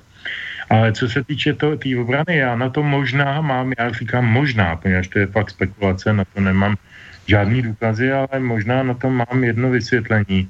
E, protože ta obrana, máš pravdu, že se bude, bude se nakupovat, bude se akvizovat, bude se zvětšovat armáda, bude se, budou se dohánět ty 2%, které nám uložilo na to nějakým způsobem, nějakým režimu a tempu.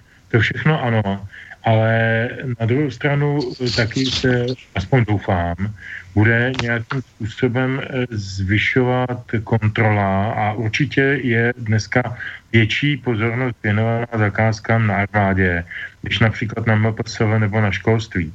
A na MPSV i školství je prachu jak člupek, eh, tam tudy teče.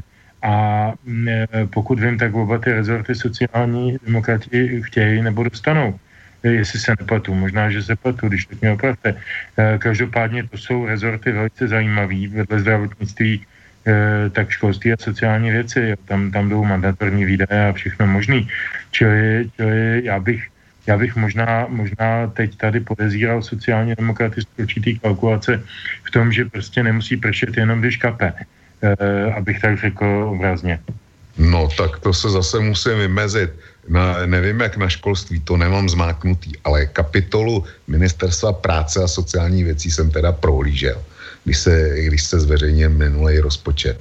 A ty si použil slovo mandatorní výdaje.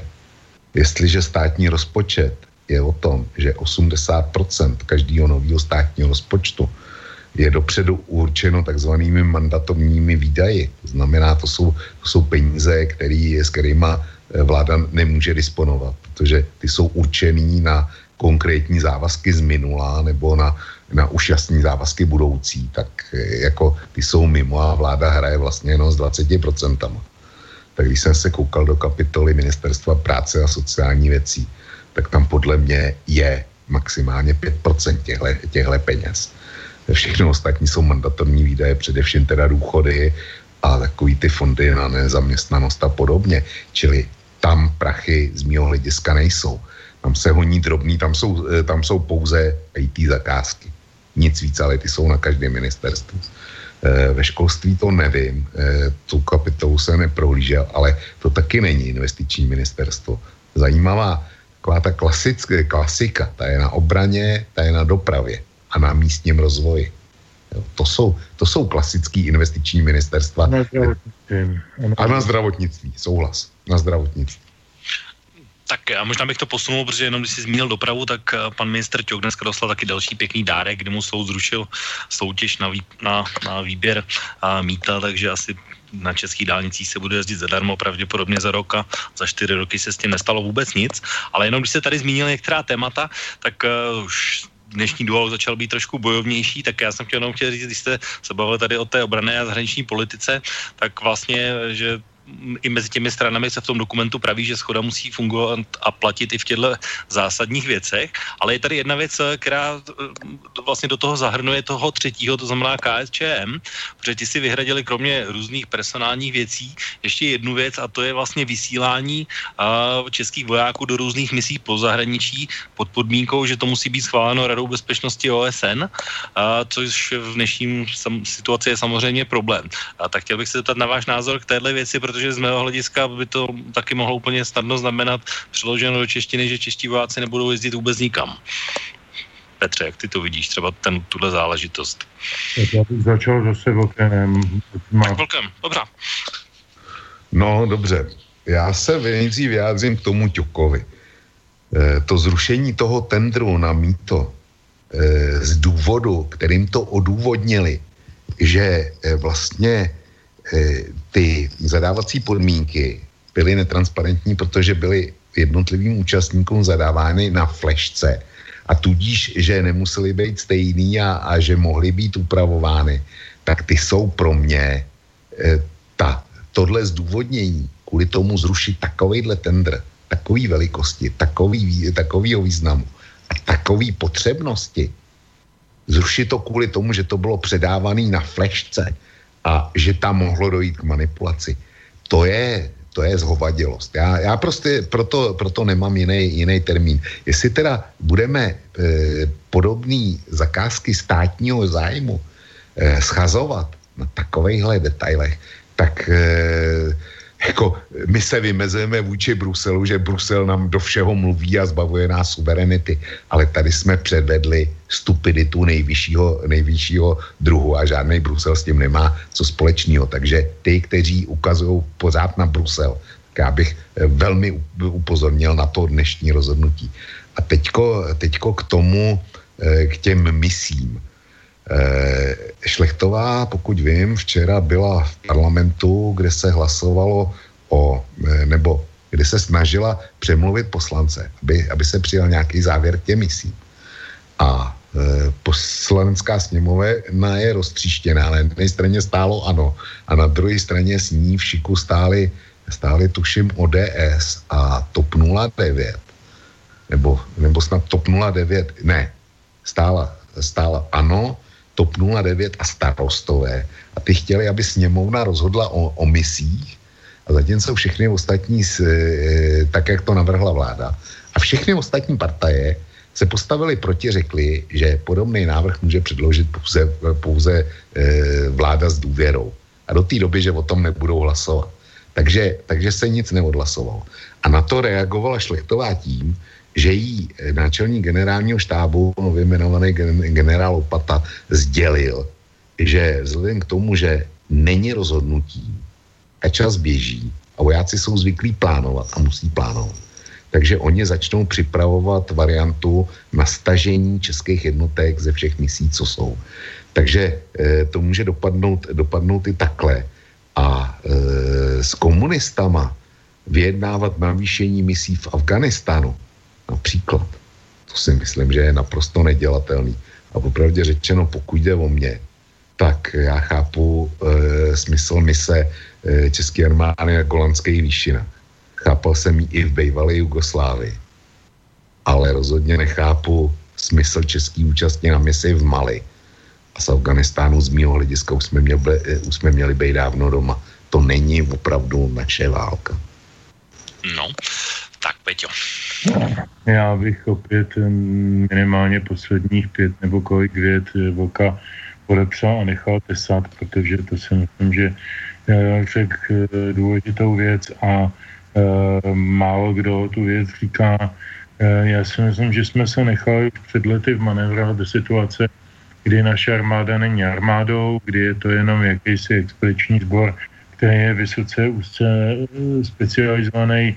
Naštěstí teda máme vynikající, vynikající chemiky, odborníky, takže to asi nějaký smysl má. Já nejsem, jak jsem říkal, kompetentní hodnotit armádu, protože mám modrou knížku a k armádě jsem nikdy nějakou velkou láskou ne, neslinul, ale chápu, že v tomhle rozbouřeném světě nějaký význam má. Ale ta naše armáda, jak jsem četl teď nedávno, všechny analýzy Jaroslava Števce, který to dává na parlamentní listy a na všechny ostatní lampárny, tak uh, jsem z něj získal dojem, mám, mám, jak ho znám, tak vím, že uh, zpravidla nešíří poplašné zprávy, tak jsem zjednodušeně získal dojem, že naše armáda je stále nebo je schopná a absolutně k ničemu. Takže, takže jestli si my teď budeme hrát na to, že budeme dávat 2% do rozvoje chemického, chemického praporu, který pojede kam, kam mu řeknou, 2% státního rozpočtu, tak to je přeci komický. Jo. To, to, je, to je Eh, to je hra na vojáčky doslova do písmene. Já myslím, že my vůbec nemáme žádnou obranou strategii, my máme, nemáme žádnou vojenskou nebo strategii rozvoje armády. Myslím, že tahle politika tady absolutně zanikla. Možná díky panu Havlovi, který byl podobně antimilitaristický, jako jsem já, nebo díky, díky jeho slibům e, Američanů, nebo nevím komu, u toho jsem nebyl, nechci dělat konspirační teorie, Prostě stalo se v Rusku, na Slovensku se kvůli tomu položilo několik podniků, protože to ještě za federace museli přestat vyrábět určitý typ eh, vojenského materiálu a teda, a teda eh, to nebyly náhody.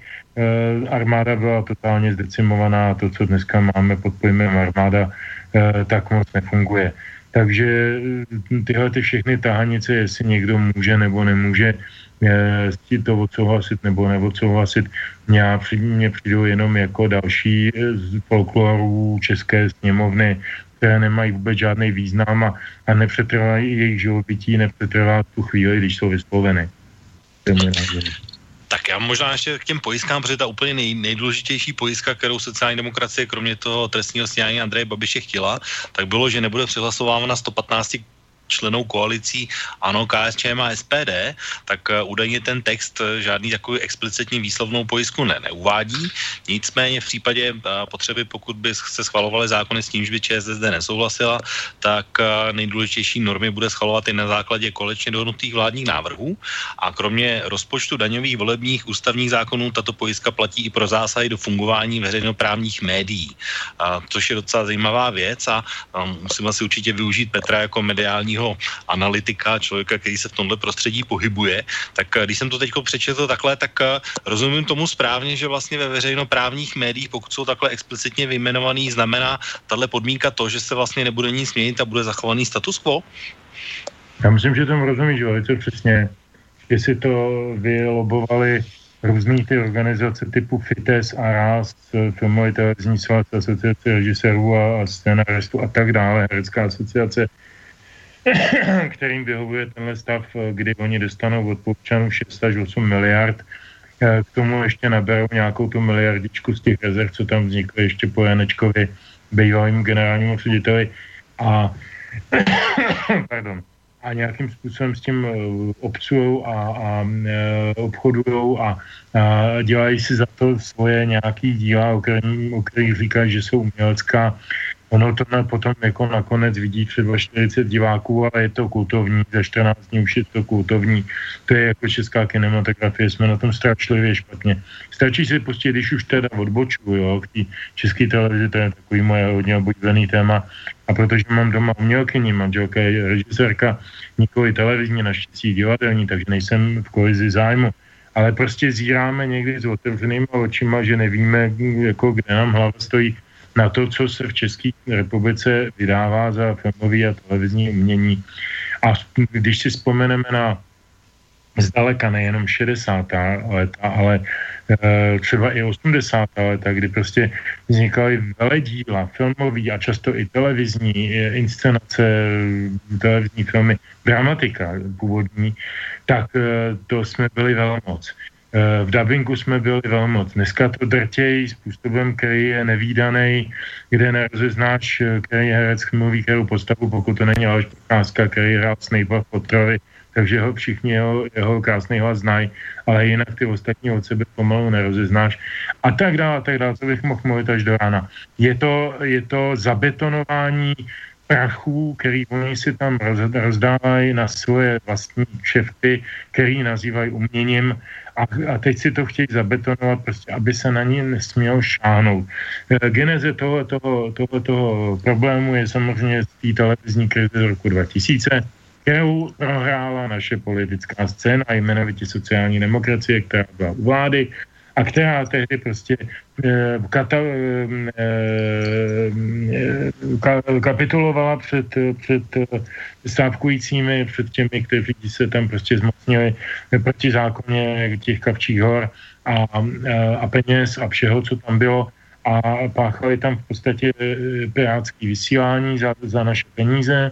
Nikdo za to nikdy nebyl postižen a politici, protože jsou pod servé, já se omlouvám za to slovo, ještě není 22. hodina, takže ne, nevím, pokakánkové, dejme tomu, tak e, došli k závěru, že Česká televize má velký vliv na voliče a, a pokakali se tedy do svých kaťátek a ustoupili jim, eh, odvolali toho nenáviděného hodače, posadili tam nějakého eh, na, na půl roku nebo na rok sezónního ředitele Jakuba Vína.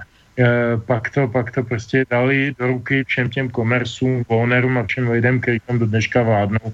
A, a ta televize, na tu televizi už český koncesionář nesmí říct, nejenom šáhnout nebo vidět do jejich čísel, ale nesmí říct ani slovo kritiky. V tu chvíli se stane e, kremelským trolem, Putinovým nahrávačem, e, konspirátorem, dezinformátorem. Prostě česká televize je posvátná kráva. Je to strašný a, a tím, že se dostává i do takových souvislostí, jako je nějaká koaliční dohoda, znamená, že ty lobistické kruhy České televize, tedy jmenovitě kolem pana Dvořáka samozřejmě, jim dává jako zelenou všem těm, těm lidem k těm jejich uh, aktivitám, tak, uh, tak to mají posekrovaný tak, že prostě jako si to tam chtějí, chtějí zachovat. Já tomu rozumím, je to lidské, nic lidské, lidského mi není cizí, ale hluboce tím okobruju a myslím si, že je to jeden z důvodů, proč by se ta televize měla honem rychle zrušit tak to bylo takové mediální okénko teďko a určitě své si k tomu bude chtít říct velká, říkám, ono to, má, ono to má dvě hlediska, jak říkám, tu koleční anti 115 a pak vlastně to, o čem mluvil Petr teďko ohledně těch fungování veřejnoprávních médií, že to vlastně v té smlouvě vůbec je takhle vyjmenované konkrétně. No, ta koaliční anti 115, eh, že tam eh, tam se sociální demokratům nepovedlo prosadit jediný konkrétní opatření proti, eh, proti Andreji Babišovi a to bylo sesazení okamorovců z parlamentních funkcí a tím pádem eh, jaksi jejich eh, rozrušení jejich vztahu a té hlasovací mašiny 115, kterou, kterou vlastně založili s Babišem, s komunistama eh, Tomio Kamura a jeho hlouček.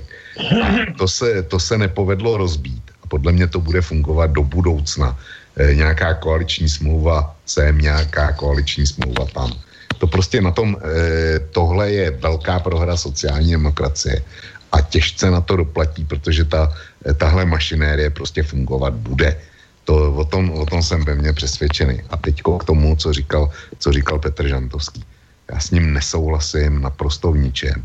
A jestli se socanům povedlo eh, dostat eh, tu imunitu pro českou televizi do koaliční smlouvy, tak, tak to mě naopak velmi potěšilo. A jsem za to, jsem za to velmi rád. Petr Žantovský tady předestírá, e, jako líčí tu televizní krajinu e, tak, že je tady nějakých 7 nebo 8 miliard koncesionářských poplatků a je tam parta lidí, která prostě těch 8, 7 nebo 8 miliard e, nezřízeně bagruje do svých kapes a že to jsou e, jaksi e, v podstatě netáhla nebo respektive lidi, kteří za to nic negenerujou. Tak za prvně Eh, těch 7 nebo 8 miliard, ono je to teda spíš 7 než 8, tak eh, je to jako se státním rozpočtem. Já jsem se kdysi o televizní rozpočet zajímal, ale e, notabene jeden z mých, řekněme, známých byl v, e, v finanční pozici na české televizi, takže jsem měl i údaje e, z první ruky. A je to jako se státním rozpočtem ta česká televize na svůj prov, provoz, to znamená elektriku, na technické vybavení, na vysílací práva, na zajištění přenosových cest a tak dále, a tak dále, na platy samozřejmě. Potřebuje, potřebuje z těch sedmi miliard, řekněme, když málo, tak nějakých 80%. Takže není 7 miliard nebo 8 miliard, ale je 20% z toho což jsou pořád slušné peníze. A na tvorbu, já nevím kolik jde, ale typnu si, že to bude ročně tak půl miliardy a, a více rozhodně ne, takže bavíme se, bavíme se o tomhle. Byť za to číslo eh, nedám ruku do ohně ani náhodou, ale prostě bavíme se o nějakém takovémhle čísle. A to už, to už vypadá úplně jinak. Petr Žantovský říká, že eh, ty umělecké díla jsou velmi pofidérní, protože jeho manželka e, má o tom přehled, protože manželka je z branže, byť teda z divadelního umění. A že v divadlech, e, jak si je, tím naznačuje zřejmě, nechci ti Petře nic do, vkládat do úst, ale že v divadlech by to mělo být jiný. E, byla velká aféra teď okolo toho, co se dělo na divadelním festivalu v Brně, který byl financovaný z veřejných peněz, kde e, byla uvedena hra, kde Ježíš Kristus znásilňuje muslimku. To je přece hnus, to je, to je fialový hnus a bylo to, bylo to dělané za veřejné peníze. A umělci, kteří ten, ten festival organizovali, ředitel festivalu, se v podstatě vyjádřil v tom smyslu, eh, dejte nám peníze a nekecejte nám do toho, za co to uh, utratíme nebo co z toho zrealizujeme, protože my děláme umění. Takže tohle to se stalo nikoli v české televizi, ale v divadle. A pokud jde o tu tvorbu divadelní, zůstaneme u tvorby, zůstaneme u filmů, zůstaneme u nějakých e, věcí pro děti a tak dál, tak e, je to otázka měřítka. Možná, že česká televize není nejlepší na světě, nebo že by mohla být lepší. Ale srovnejme to s tvorbou komerčních televizí, co ty předvádějí v té v umělecké části svého vysílacího času. E, to jsou všelijaký modrý kódy a, a ordinace v růžové zahradě a e, e, já nevím, prostřeno a, a, a e, teďko e, konkrétně e, štiky a další podobný. Pod, a potom... Já ti, do, já ti do toho jenom skočím, tady vlastně ne, ani nemusíme chodit do téhle umělecké sféry a stačí si srovnat aspoň z mého hlediska tři jména. A jedno se jmenuje Vitovská, druhé se jmenuje Voříšek tak. a třetí se jmenuje Soukup. Díky, díky, ano. A to nemluvím o Barandovu a jeho, jeho naprosto trapný produkci, jo. Tak eh, Petr říká, zrušme českou televizi.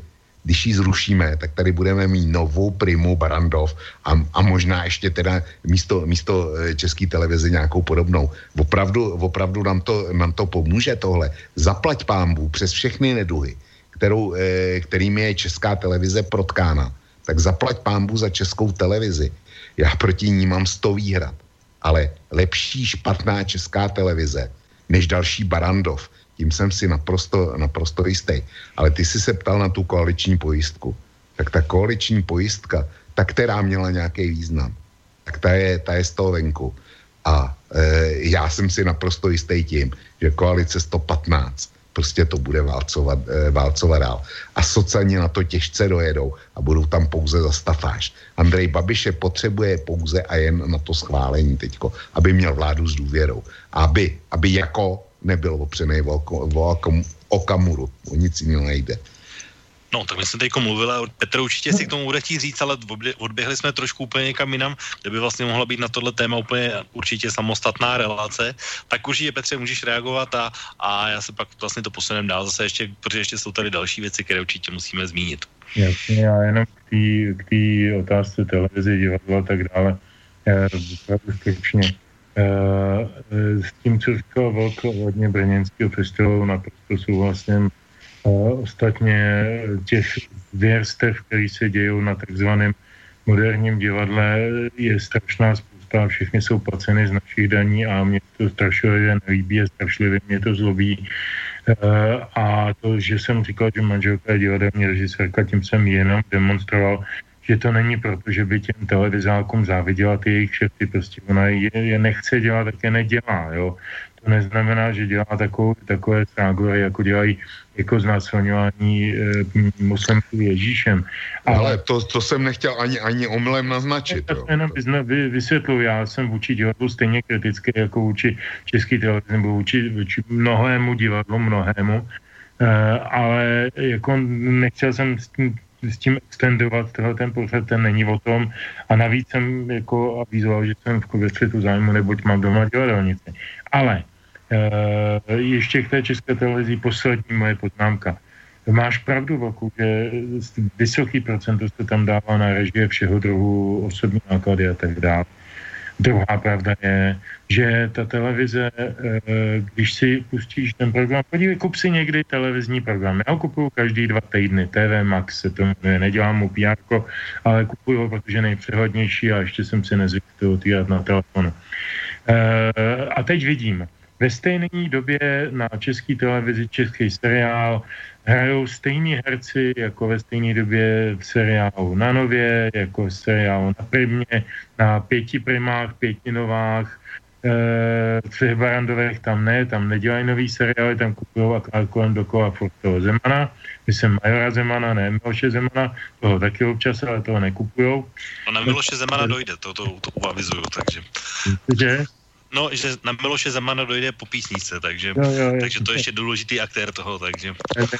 A tím chci říct, tím chci říct, že eh, podle mě eh, úkolem České televize a podle zákona, já ten zákon znám skoro doslova, eh, podle paragrafu 2 zákonu 483 z roku 1991 o České televizi, podle kterého vznikla Česká televize a do dneška podle ní funguje, sto, rozhodně nestojí že předmětem vyhazování peněz české televizi je všechno párty, je nakupování amerických filmů, thrillerů nebo hororů typu Břízko, e, jsou, jsou e, nesmyslný, nesmyslný střihový pořady s Jiřinou Bohdalovou a Vadímem Dvořákem a já nevím prostě, kde, kde, jaký, kde jaký odpad. Všechno se tam otáčí 60 když se podíváte na ten program, opakuju, je dobré to vidět před očima plasticky. E, ta samá věc, kterou, kterou dají e, jeden den na jedničce v 8, druhý den na dvojice v 10, e, a tak dále, pak, pak to zopakuju zase na jedničce v dopoledne, jako v podstatě žijou z neustálého reprizování, žijou z archivů. Ten archiv naštěstí je to jediný, na co se občas dá koukat, speciálně třeba kriminálky Petra Šuhofa ze 60. let, ty černobílý, ty byly výborný a tak dále. Ale dneska jako ta, ta produkce, i ta seriálová produkce České televize, nebo ta původní dramatická produkce, je úplně stejně blbá, jak scenaristicky, tak herecky a konec konců obsazená stejnými hercema velmi často jako na těch komerčních televizích. Já v tom zase takový velký problém nevidím.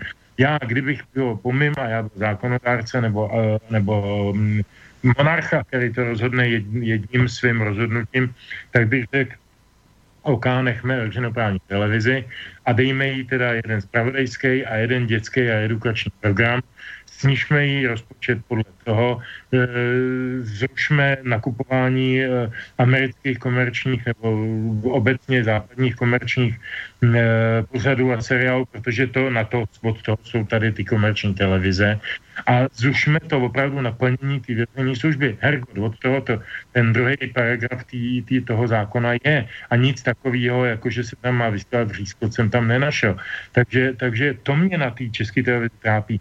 Samozřejmě, že mě trápí, že s tam manipulují, že tam mají prostě manipulativní pořady publicistický, že tam zvou výběrově hosty, že tam prostě už nepřipouštějí diskusy s lidmi, který jim nevonějí názorově, ale to je jiná píseň, to je věc managementu a to je věc řízení, věc, věc eh, jakoby, jakoby eh, odezvy publika, jo? Aby, aby se ta televize v tomto smyslu nějakým způsobem vylepšila.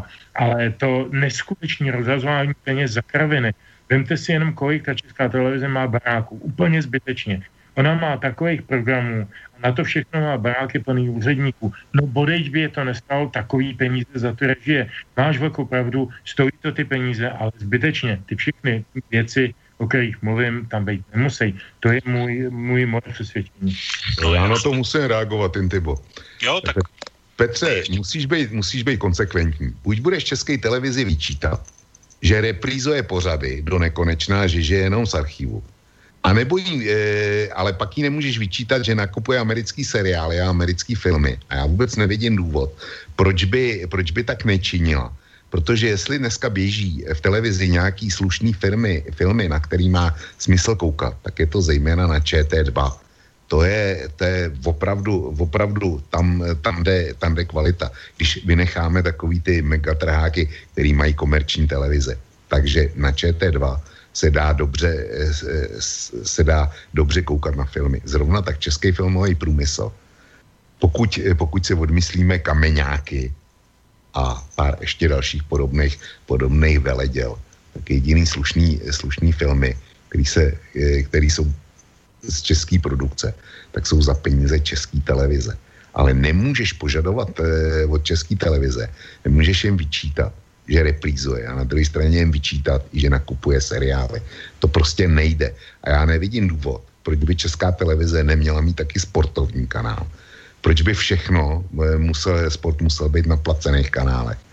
Protože ona vysílá i malý sporty.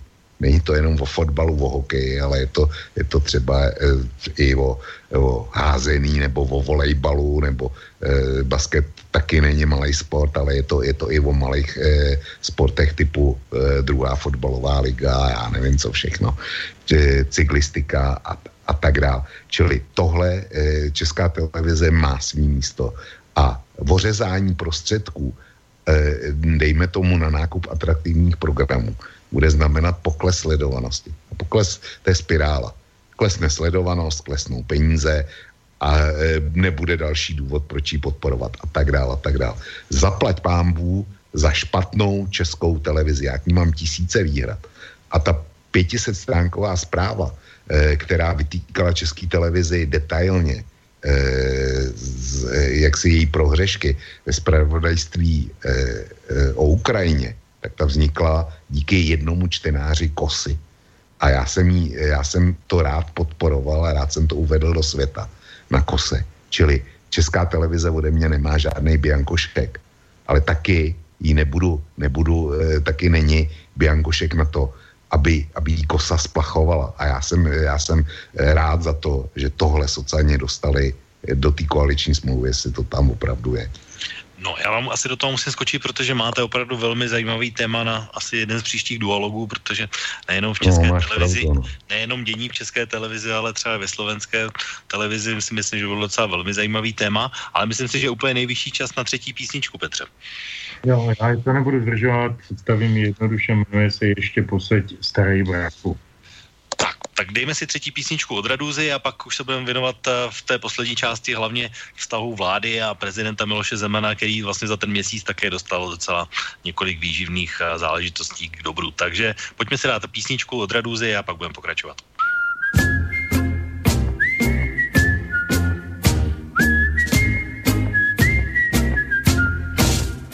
Ještě poseď, starej brachu, je do svítání Proveď mě to nocí strachu, nežli slunce najde kout, kde mě děs a trýzeň drží v železech, kam snad nedohlédne Bůh. Ještě tohle přežít musím, nejeden mi zbývá dluh. Rty mi blednou, kamaráde, mám je pevně sevřené, než břich temnot rozpárá den, kež nestratím mě svěřené, ale já tápu, zoufám, slábnu v pochybách, cítím viny, ostruhy, na tu cestu temným lesem marně hledám soudruhy. Píseň se dere na red už a můj part čeká na retuš. Podej mi pero černou tuš, napíšu v bédur trubkám tuš. Píseň se dere na red už, dnes nenechám si říci kuš, ať už si žena nebo muž. I tebe čeká pouť skrz buš, tak se tuš. Jen my dva jsme zbyli tady, kde jsou naši kumpáni, zatnutých dvě zubů řady, snad nás toho uchrání, abychom se sklením vzdali mnohem dřív, pustili svět z náručí, snad ten žal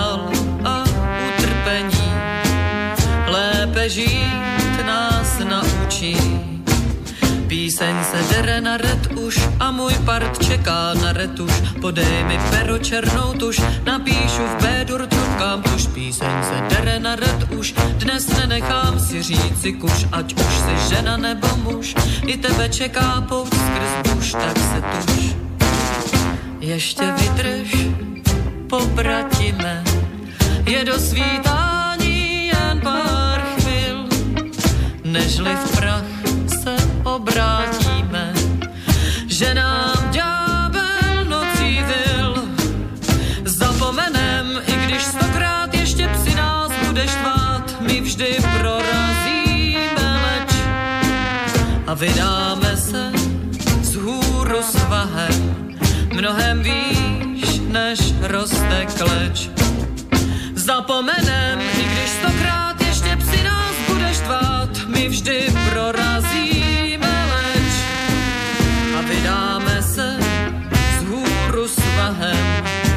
mnohem výš než roste kleč.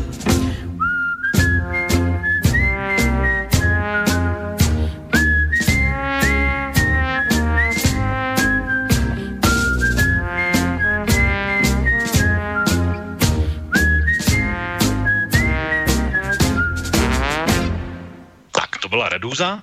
Vážení posluchači, posloucháte relaci Dualog. Našimi hosty jsou Vlk a Petr Žantovský. Pánové, slyšíme se? Jo. Ještě stále, ano. Tak všechno funguje dneska bez problémů, je to vynikající. Tak eh, já jenom ještě během písničky jsem si vzpomněl ještě na jednu věc a docela podstatnou, kterou zmínil vlastně Vlk před, eh, před ní. A to je vlastně jeden takový aspekt, eh, protože ten jsme řešili u mě v relaci Okénko. A to je totiž to, že jestli ty dvě levicové strany ČSSD a KSČM nebudou použity Andrejem Babišem jako takzvaní užiteční idioti ve smyslu, že budou sloužit jenom k tomu, že vláda pod vedením Andreje Babiše získá důvěru a tím vlastně už bude definitivně nesestřelený. Tak Vlk se vlastně k tomu vyjádřil, že si myslí, že to je vlastně ten jediný důvod, proč to takhle má být, ale Petře, ty si myslíš taky tak, že to je, anebo to vidíš jinak? Tak já jsem, já nejsem opět opakuju prognostik, ale nescela nadarmo jsem e, vzpomněl na vládu Jiřího Perouka, který měl nominálně jako koalici s takzvanou koalicí, to byla KDU, ČSL, Unie svobody, já nevím, kdo tam byl ještě, demokratická no, Demokratická unie, ODA, prostě měl jako nominálně eh, velkou koalici pravolevou, ale vládlo s komunisty, takže jako v téhle zemi není, není vyloučeno nic. Hm, tak, jenom eh, protože ještě jsme... po maličkost k tomu, k tomu, co jsi říkal. Eh, ty jsi říkal, jestli nebudou za užitečný idiot, idioty eh, komunisti a sociální demokracie. Za idioty, nikoliv užitečný, budou pouze sociální demokrati. Eh, tam, bude, tam bude ten eh, v trojici, ano, KSČM a SPD, komunisti budou prostě součástí téhle válcovací stolice. Ale za užitečný idioty, který dají Andreji Babišovi legitimitu, aby si vládnul po svém, tak za, za, za to tam bude sociální demokracie. No, tak uvidíme, ale tak já s tímhle víceméně souhlasím a myslím si, že, jak říkám, každý, když, když se podívám, jak jsme se bavili na začátku ohledně těch volebních preferencí, tak uh, Andrej Babišovi vyjednávání samozřejmě ne, neubližuje nijak, naopak ho to posiluje, tím, že získá důvěru a, a vyjedná vládu, tak samozřejmě jeho kredit ještě u jeho voličů minimálně stoupne. Uh, u komunistů tam si myslím, že vlastně je otázka, tím, že si zvolil Vojtěcha Filipa, tak jsou asi spokojení s 8%, takže tam asi žádná výrazná změna nebude a už vlastně s tím poklesem zaplatili. No a u sociální demokracie tam samozřejmě ty budou pod zdaleka největším tlakem a nej, jako největší, největší tlak bude na ně a to budou ti, kteří budou platit uh, ty tu cenu vlastně za tu koalici, aspoň z mého hlediska, tak jak to vidím když bych to měl posuzovat teďko, takže, takže já bych do ní nešel teda samozřejmě. No já taky ne.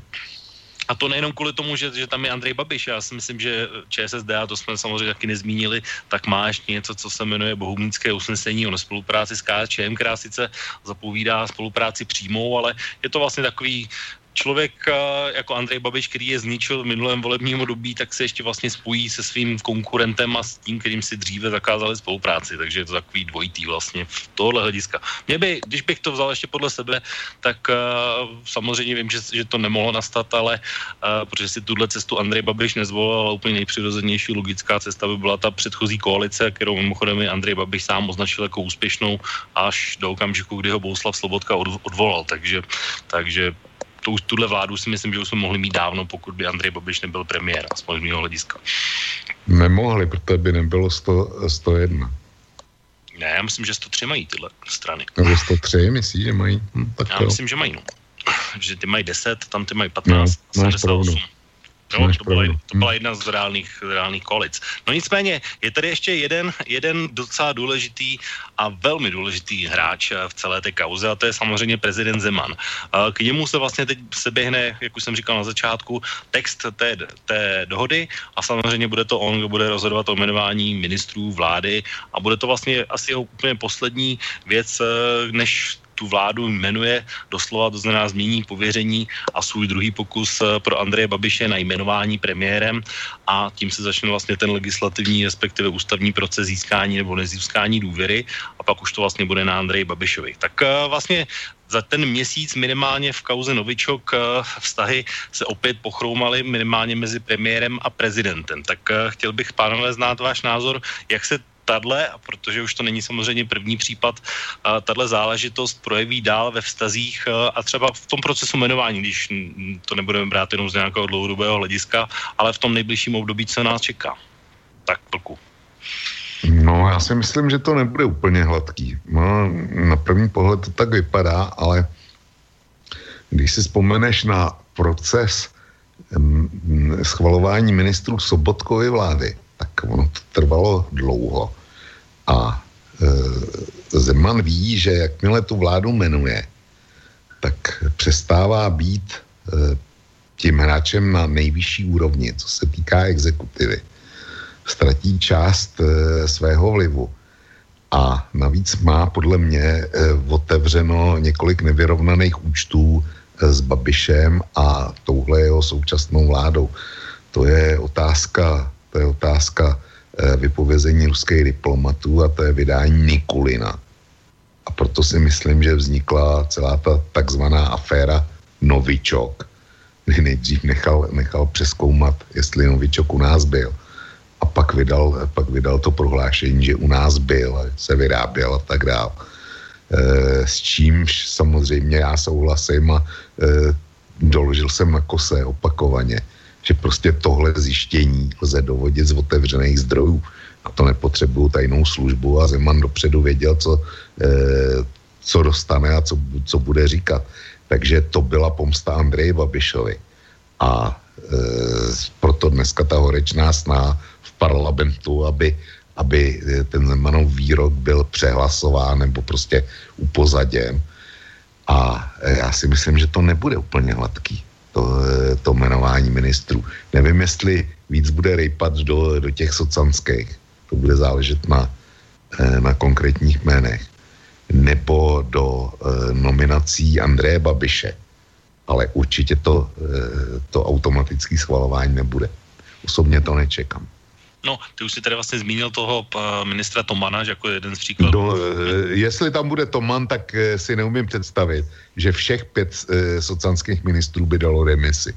Ne, já když, jsem, by, to, tak, když by Zeman s tím nesouhlasil. Neumím. Tohle jsme vlastně zmínili dneska, ale vlastně už minule jsme řešili, a zase, když se ta skládala ta úplně první a Babišová vláda je tam ministr vnitra Metnar, tak si tak říkal, že to je vlastně muž eh, Miloše Zemana, ale když zmínil ještě tu druhou věc, co se týká skládání Sobotkové vlády, tak tam přece taky to bylo tak, že Miloš Zeman se chtěl ty různé kandidáty zkoušet jakoby, a pozýval si je a konzultoval, ale pak vlastně to jmenování jako takové už eh, víceméně proběhlo hladce, takže myslím si, že na, na základě téhle zkušenosti a můžu se teda samozřejmě mílet, ale myslím si, že to bude probíhat nějak podobně. Dobře, ale trvalo to a nebyl k tomu důvod, aby to trvalo tak dlouho a stejně tak to bude tady.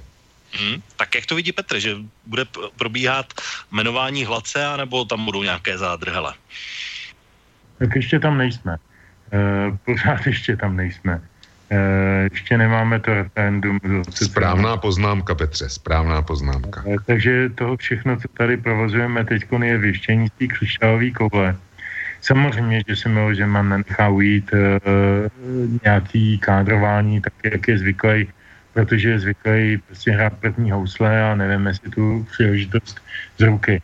To, to je jistý a já, ať už, ať už to bude jakákoliv vláda, tak uh, ji bude Miloš Zeman kádrovat. To je jistý a bude, bude se snažit na tom podílet.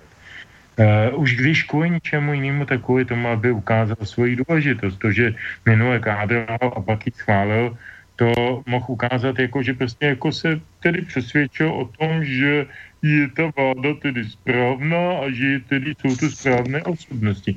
Ale jako musí se o tom nejprve přesvědčit, jo, nemůže to udělat jen tak, jako že by to tomu premiérovi příslušnému jako odmávnul, protože premiér mohl si seznam e, papíru. To prostě není Milošova, Milošova Zemanova e, povaha. To je věc jedna. Věc druhá s tím novičokem, já myslím, že e, to je, já nevím, jestli na schvál, a neznám tak dobře zákony týkající se bezpečnostních služeb, ale mám za to, že hlava státu jako nejvyšší velitel zbrojených sil zemi má právo žádat informace od vojenské kontrarozvědky a od příslušných zpravodajských služeb tohoto typu.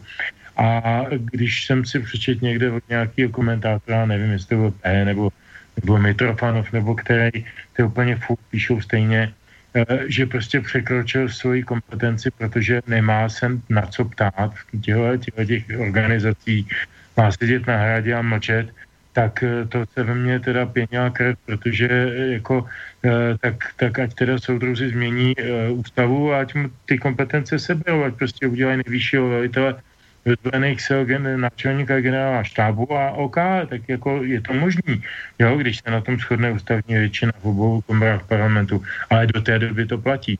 Takže jako já, já věcem kolem novičoku nerozumím, uh, takže se k ním nebudu vyjadřovat. Vím, že už jsem tady říkal, jsme poměrně bráni jako s respektem jako experti přes vojenskou chemii, čili to, co říkal Zeman, dává smysl, že prostě jako se to někde testovalo třeba i pro případ nějakého anti, anti něčeho e, protijedu, nevím, fakt nevím, nerozumím tomu, fakt je ten, že ve mně osobně vyvolává velice zvláštní pocity, mám z toho samozřejmě velkou radost, to jako úplně upřímně, že jak pan Skripal, tak jeho dcera e, nepodlehli, jak si tomu, tomu jedu a v různých, v různých časových uh, tempech temporytmických intervalech se uzdravují, to je, to je samozřejmě dobře, ale trošinku to jako mluví proti té proti teorii spiknutí o tom, že prostě jako někde v Rusku připravili novičok, aby zabili Skripala, aby ho umlčili a tak dále. Přitom ten člověk je v emigraci tuším 6 let, takže proč by to dělali teď? Nedáváme to žádný smysl. E, to jen tak jako na, na, na okraji. Ale tohle jsem teď řekl jenom, tu poslední poznámku, jenom jako úplně banální občan, který o tom nemá sebe menší informace, jenom mu to vrtá hlavou. Tak Vlku, chceš, já když tak to posunu kousek dál. Posun já, tam, dál. já tam vidím ještě jednu věc a jeden takový moment, že zase na druhou stranu, tohle, co jste říkali, je pravda, ale na druhou stranu Andrej Babiš má jednu věc, eh, kterou už taky prokázal vlastně za ten měsíc, dostat si na příslušná místa své lidi, což se prokázalo nejenom pro plukovníka Murína, ale samozřejmě i v těch ministerských uh, záležitostech.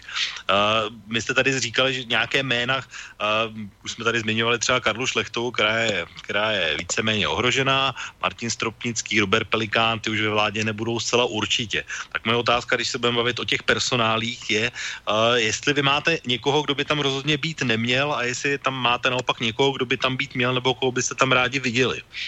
Vlku.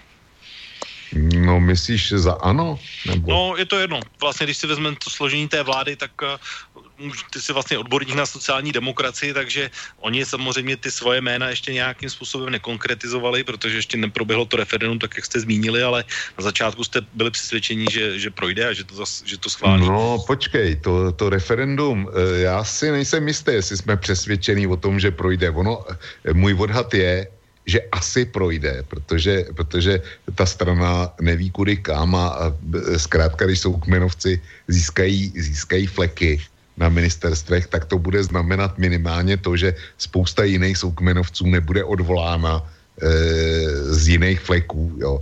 A že další noví soukmenovci třeba uhrajou nějaký to korítko. Takže si myslím, že to asi projde, ale Petr se k tomu staví skepticky, řekl bych ještě víc než já. A já teda za sebe doufám, že to, že to neprojde, ale když se mám vrátit, vrátit k těm jménům, tak jméno, který by ve vládě určitě být nemělo, je především Andrej Babiš. Jo. A e, z mého hlediska e, já osobně, kdybych to vybíral, tak Šlechtová určitě ne a, a ten Ken na ministerstvu zdravotnictví, ten taky ne. Jo. E, Brabec se osvědčil jako dobrý, dobrý minister životního prostředí, a, e, ale u hnutí ano, když už jsme umen, tak tam probíhá zajímavá záležitost.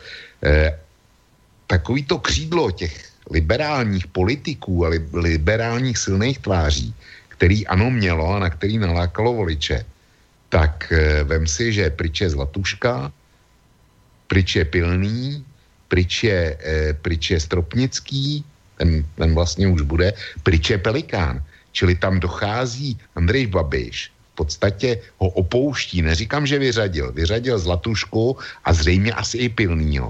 No my jsme řešili ještě, nebo přišli jsme... Krnáčová. Krnáčová není, Komárek není. Není, tak, no jistě. Takže jo. vlastně celá ta odměna Telička není samozřejmě. Telička není, a ty, e, některý z nich vyřadil a někteří z nich e, rezignovali sami. Čili tam dochází e, k velký přeměně toho Babišovo spolku, že vlastně tam dneska už jsou lidi, kteří jsou, jako je Faltínek, jako je Brabec, jako je Maxová, a ono jich bude víc, který jsou na Babišově existenčně závislí, protože pocházejí z Agrofertu. A vlastně další, který se tam udrží, jsou, jsou takový ty kejvalové, který, který eh, proti Andreji Babišovi si netroufnou vůbec nic namítnout. Ti, kteří měli ten potenciál a byli výraznýma osobnostma, tak jsou pryč. Já nevím, ko, koho, tam, koho tam bude Andrej Babiš mít na těch ministerstvech, té nové vládě. Eh, Metnar, Metnar samozřejmě skončí, to je, to je bez debaty, ale eh, kdo obsadí ty nové pozice za něj, jestli to budou ty, kteří tam jsou, nebo někdo jiný, nevím. Ale a za socany, ty prostě trpí, trpí úžasnou kádrovou nouzí.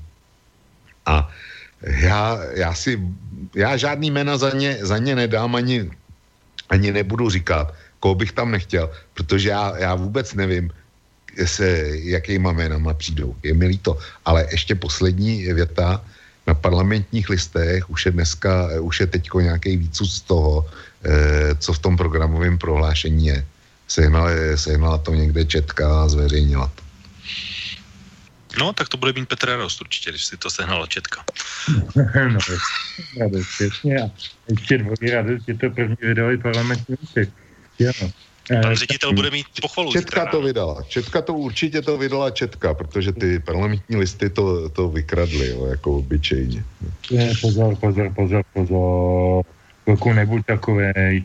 Ty četkařský servisy se kupujou já jsem e, na tohle téma mluvil s panem generálním, nevěděl jsem, ne, neměl jsem o tom ty informace, jako je nemáš teď ty třeba kompletní, ale ta, ty četkařské zprávy se nekradou, ty se opravdu kupují. Dokonce i, dokonce i na Foru 24 e, pan Šafr ty zprávy kupuje, jo, i když je potom deformuje a opatřuje nesmyslnýma titulkama, ale platí za ně, tak bacha, jo, tam jsou smlouvy všude s Četkou. Tak jako to je jenom na opravu, jo, to oni co se týče té tý otázky... Eh, to ale není flash zřejmě, podle toho, jak já to čtu. To, to není flash, to ČTK získala nějaký dokumenty a kdo, kdo ví, jakým způsobem, jo. Takže oni eh, parlamentní listy udělali to, co dělají, že si počkej, až to vyjde třeba na českých novinách a pak z toho vyloupnou to jádro. Jo. Takhle bych to četl. Ještě, ještě jednou, prosím, k smyslu ČTK nebo k principu. ČTK má v horního ještě tak na ten odklad, který se jmenuje Infobanka, na ten se dostaneš pouze ve dvou případech. Buď jsi zaměstnanec, nebo radní, tedy jako já, anebo to máš koupený ten přístup. A tam máš veškerý servis ČTK. Média si kupují e, přístup do této infobanky a nečekají, co vyjde na českých novinách. To jsou deriváty, to jsou zkráceniny. Kompletní servis je tady v tom e, odkazu infobanka. Takže jenom potud. A já jsem chtěl odpovídat tam na tu otázku jen velmi stručně. Já, e, já jsem se na to jednou pana Bobiše ptal, proč je ta, to bylo v tom minulém období, proč je ta, e, ta jeho partaj o to hnutí tak strašlivě pestrý a nesourodý a, a tak, jak jste jmenovali některý ty lidi, tak proti tomu bychom mohli jmenovat zase úplně jiný lidi z jiných, jiných jiného typu, třeba lidského nebo, nebo vztahového nebo nebo intelektuálního, nebo já nevím jakýho. Každopádně to, že se tam objevili některé lidi, byla vysloveně věc náhody. Co se týče Martina Komárka, to vím náhodou docela přesně, protože Babiš se kamarádil s Walterem Komárkem, to byl tatínek, ten známý ekonom eh, a poradce, poradce Che Guevary v kubánské revoluci eh, a, a pro mě osobně velmi zajímavý člověk, se kterým jsem se měl tu čest potkat párkrát na různých konferencích.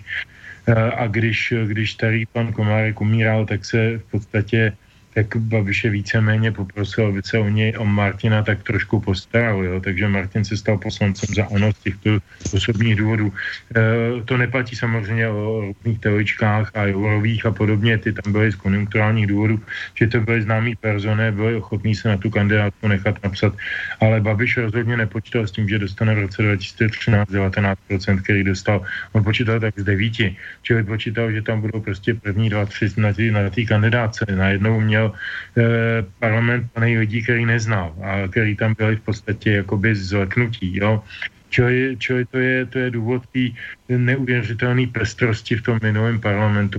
To, jestli on to teď unifikuje a víc to připoutává ke svým jiným aktivitám, to nevím, to nevím posoudit, ale pravda je, že teda z toho parlamentu odešel lidi, některý, kterých mi je líto, není tam podbývalý poslanec Soukup, eh, není tam bývalý poslanec Chalupa, který velmi gramotně hovořil na téma branosti a bezpečnosti. A, a řada dalších, není tam Jana Lorencová, který je mi taky velmi líto, že už tam není. A nevím, jestli to bylo jejich rozhodnutí, já s těma lidma nejsem v kontaktu, takže jsem se jich neptal, nebo jestli to bylo rozhodnutí nějakého vedení nebo gremia nebo pana, pana Babiše, nevím. Fakt je ten, že některý lidi mi tam scházejí. Eh, Martin Komárek mi tam věru neschází, protože ten žádným přínosem mm, podle mě politicky nebyl. Ale on je ze své podstaty dost chaotický. E, tak to je první půlka otázky a teď ta druhá půlka, koho bych nechtěl v té vládě. Já to obrátím, já jsem pozitivní člověk a navíc mám rád muzikanty. Já jsem dneska měl jednání na ministerstvu kultury s takovýma e, úřednicema a tak jsme se tak úplně neformálně, neformálně bavili a A, a já jim říkám, no a když teda má být ten minister z toho Moravskoslezského kraje, já bych o jednom věděl a to by teda ta vláda si fakt jako opravdu polepšila, protože u lidí, protože by lidi měli velkou radost a s tím by všichni souhlasili. Já si myslím, že z Moravskoslezského kraje největší kulturní osobnost tuto chvíli je Jarmír Nohavica. To by byl minister kultury jak víno. E, a nemyslel jsem to úplně jako žert, samozřejmě, jak by to nikdy nevzal, ale kdyby náhodou, tak je to člověk velmi kompetentní eh, na, na otázky, otázky kultury, protože má tak, a krom toho má teda ještě jako zdravý selský rozum. Ale jak říkám, to je v své sci-fi, nic nás bohužel nečeká. Tak uvidíme, co nás čeká. Bohužel náš čas se v tuhle chvíli naplnil, takže to byla poslední odpověď dnešního dualogu. Tak uh, chtěl bych vám, pánové, oběma poděkovat za milou společnost a za fundované odpovědi. Tak uh, velkou zdravím do Plzně. No, díky. A já tobě děkuji za to, jak jsi to zmoderoval. Uteklo to opravdu velice rychle. Děkuji samozřejmě taky Petrovi a všem posluchačům, že s náma dneska měli trpělivost. I když mě bude zajímat, kolik, kolik lidí vlastně dneska poslouchalo, když jsme měli českou tématiku a je hokej s Rusákama. No, tak to se dozvíme. No a samozřejmě musím poděkovat i Petrovi Žantovskému jako tomu druhému duologistovi, ale nezapomněl jsem, že máme ještě v zásobě písničku číslo čtyři od Radůzy, takže spojil bych to vlastně dohromady Petře, taky děkuji za účast a za názory a můžeš teda představit, co zbylo dneska z těch písniček od Radůzy, které se připravil. Já to taky spojím obojí poděkování tobě, poděkování Vlkovi, posluchačům a posluchačkám a těším se na příští dualog a poslední písnička, aniž bych to opět měl v nějakém úmyslu a měl jsem, sledoval jsem tím nějaký záměr, ale jmenuje se úžasně a jmenuje se tak, že bych to jít neřekl, jmenuje se Miluju vás pak to je asi úplně nejlepší konec, jakým jsme dneska mohli mít. Já jenom když se dívám na hokejový stav, tak dvě minuty před konci je stav 3-3, takže pravděpodobně je asi na co koukat. Každopádně moc vám děkuji, pánové, jednou, ještě jednou za společnost. Děkuji vám, vážení posluchači, za dnešní relaci Dualog. Přeji vám příjemný zbytek pátečního, respektive čtvrtečního ještě večera a někdy příště zase na vlnách svobodného vysílače naslyšenou. Už slyším řinčet zbraně, už se běsy šikujou. Já ještě čekám v bráně, než mi koně vokujou. Já ještě v bráně čekám, ještě chci ti s Bohem dát. Bez řemen kouše štěká, ach dobře měl mě rád. Já ještě v bráně čekám, ještě chci ti s Bohem dát. Bez řemen kouše štěká, ach dobře měl mě rád. Až zbroj o zbroj třeskne, až dojde na ten střed za bolnice břeskne, já uchopím svůj střed. Dnes nemůžeš být raněn, buď zemřít nebo žít. Dnes musíme všechny zbraně, co dal jsi mi použít. Dnes nemůžeš být raněn, buď zemřít nebo žít. Dnes musíme všechny zbraně, co dal jsi mi použít. Jak znal by scénu žití bez smrti, co živé všechno na prach rozdrtí co mrtvé zase znovu ožije, život a smrt ve všem i v mém nožije. Možná, že těm běsům někde ve tmách podlehnu, strach zmáčkně víc, než snesu díkou v ráně podlehnul. Ale dokud ve mně krve kapka poslední, životem můj trvej proběm se k poledni. Ale dokud ve mně krve kapka poslední, Životem můj trvej proběn se k poledni, jak znal by scénu žití bez smrti, co živé všechno na prach rozdrtí, co mrtvé zase znovu ožije, život a smrt ve všem i v mém nožije. Už slyším troubit k steči, už slyším těti v svist. Nikdo v téhle seči si ničím není jist. A navzdor boje, jestli bídně zhynu, srazím vás. Mé tělo v zemi zetlí, nevšak mé miluju vás. A navzdor boje, jestli bídně zhynu, srazím vás. Mé tělo v zemi zetlí, nevšak mé miluju vás.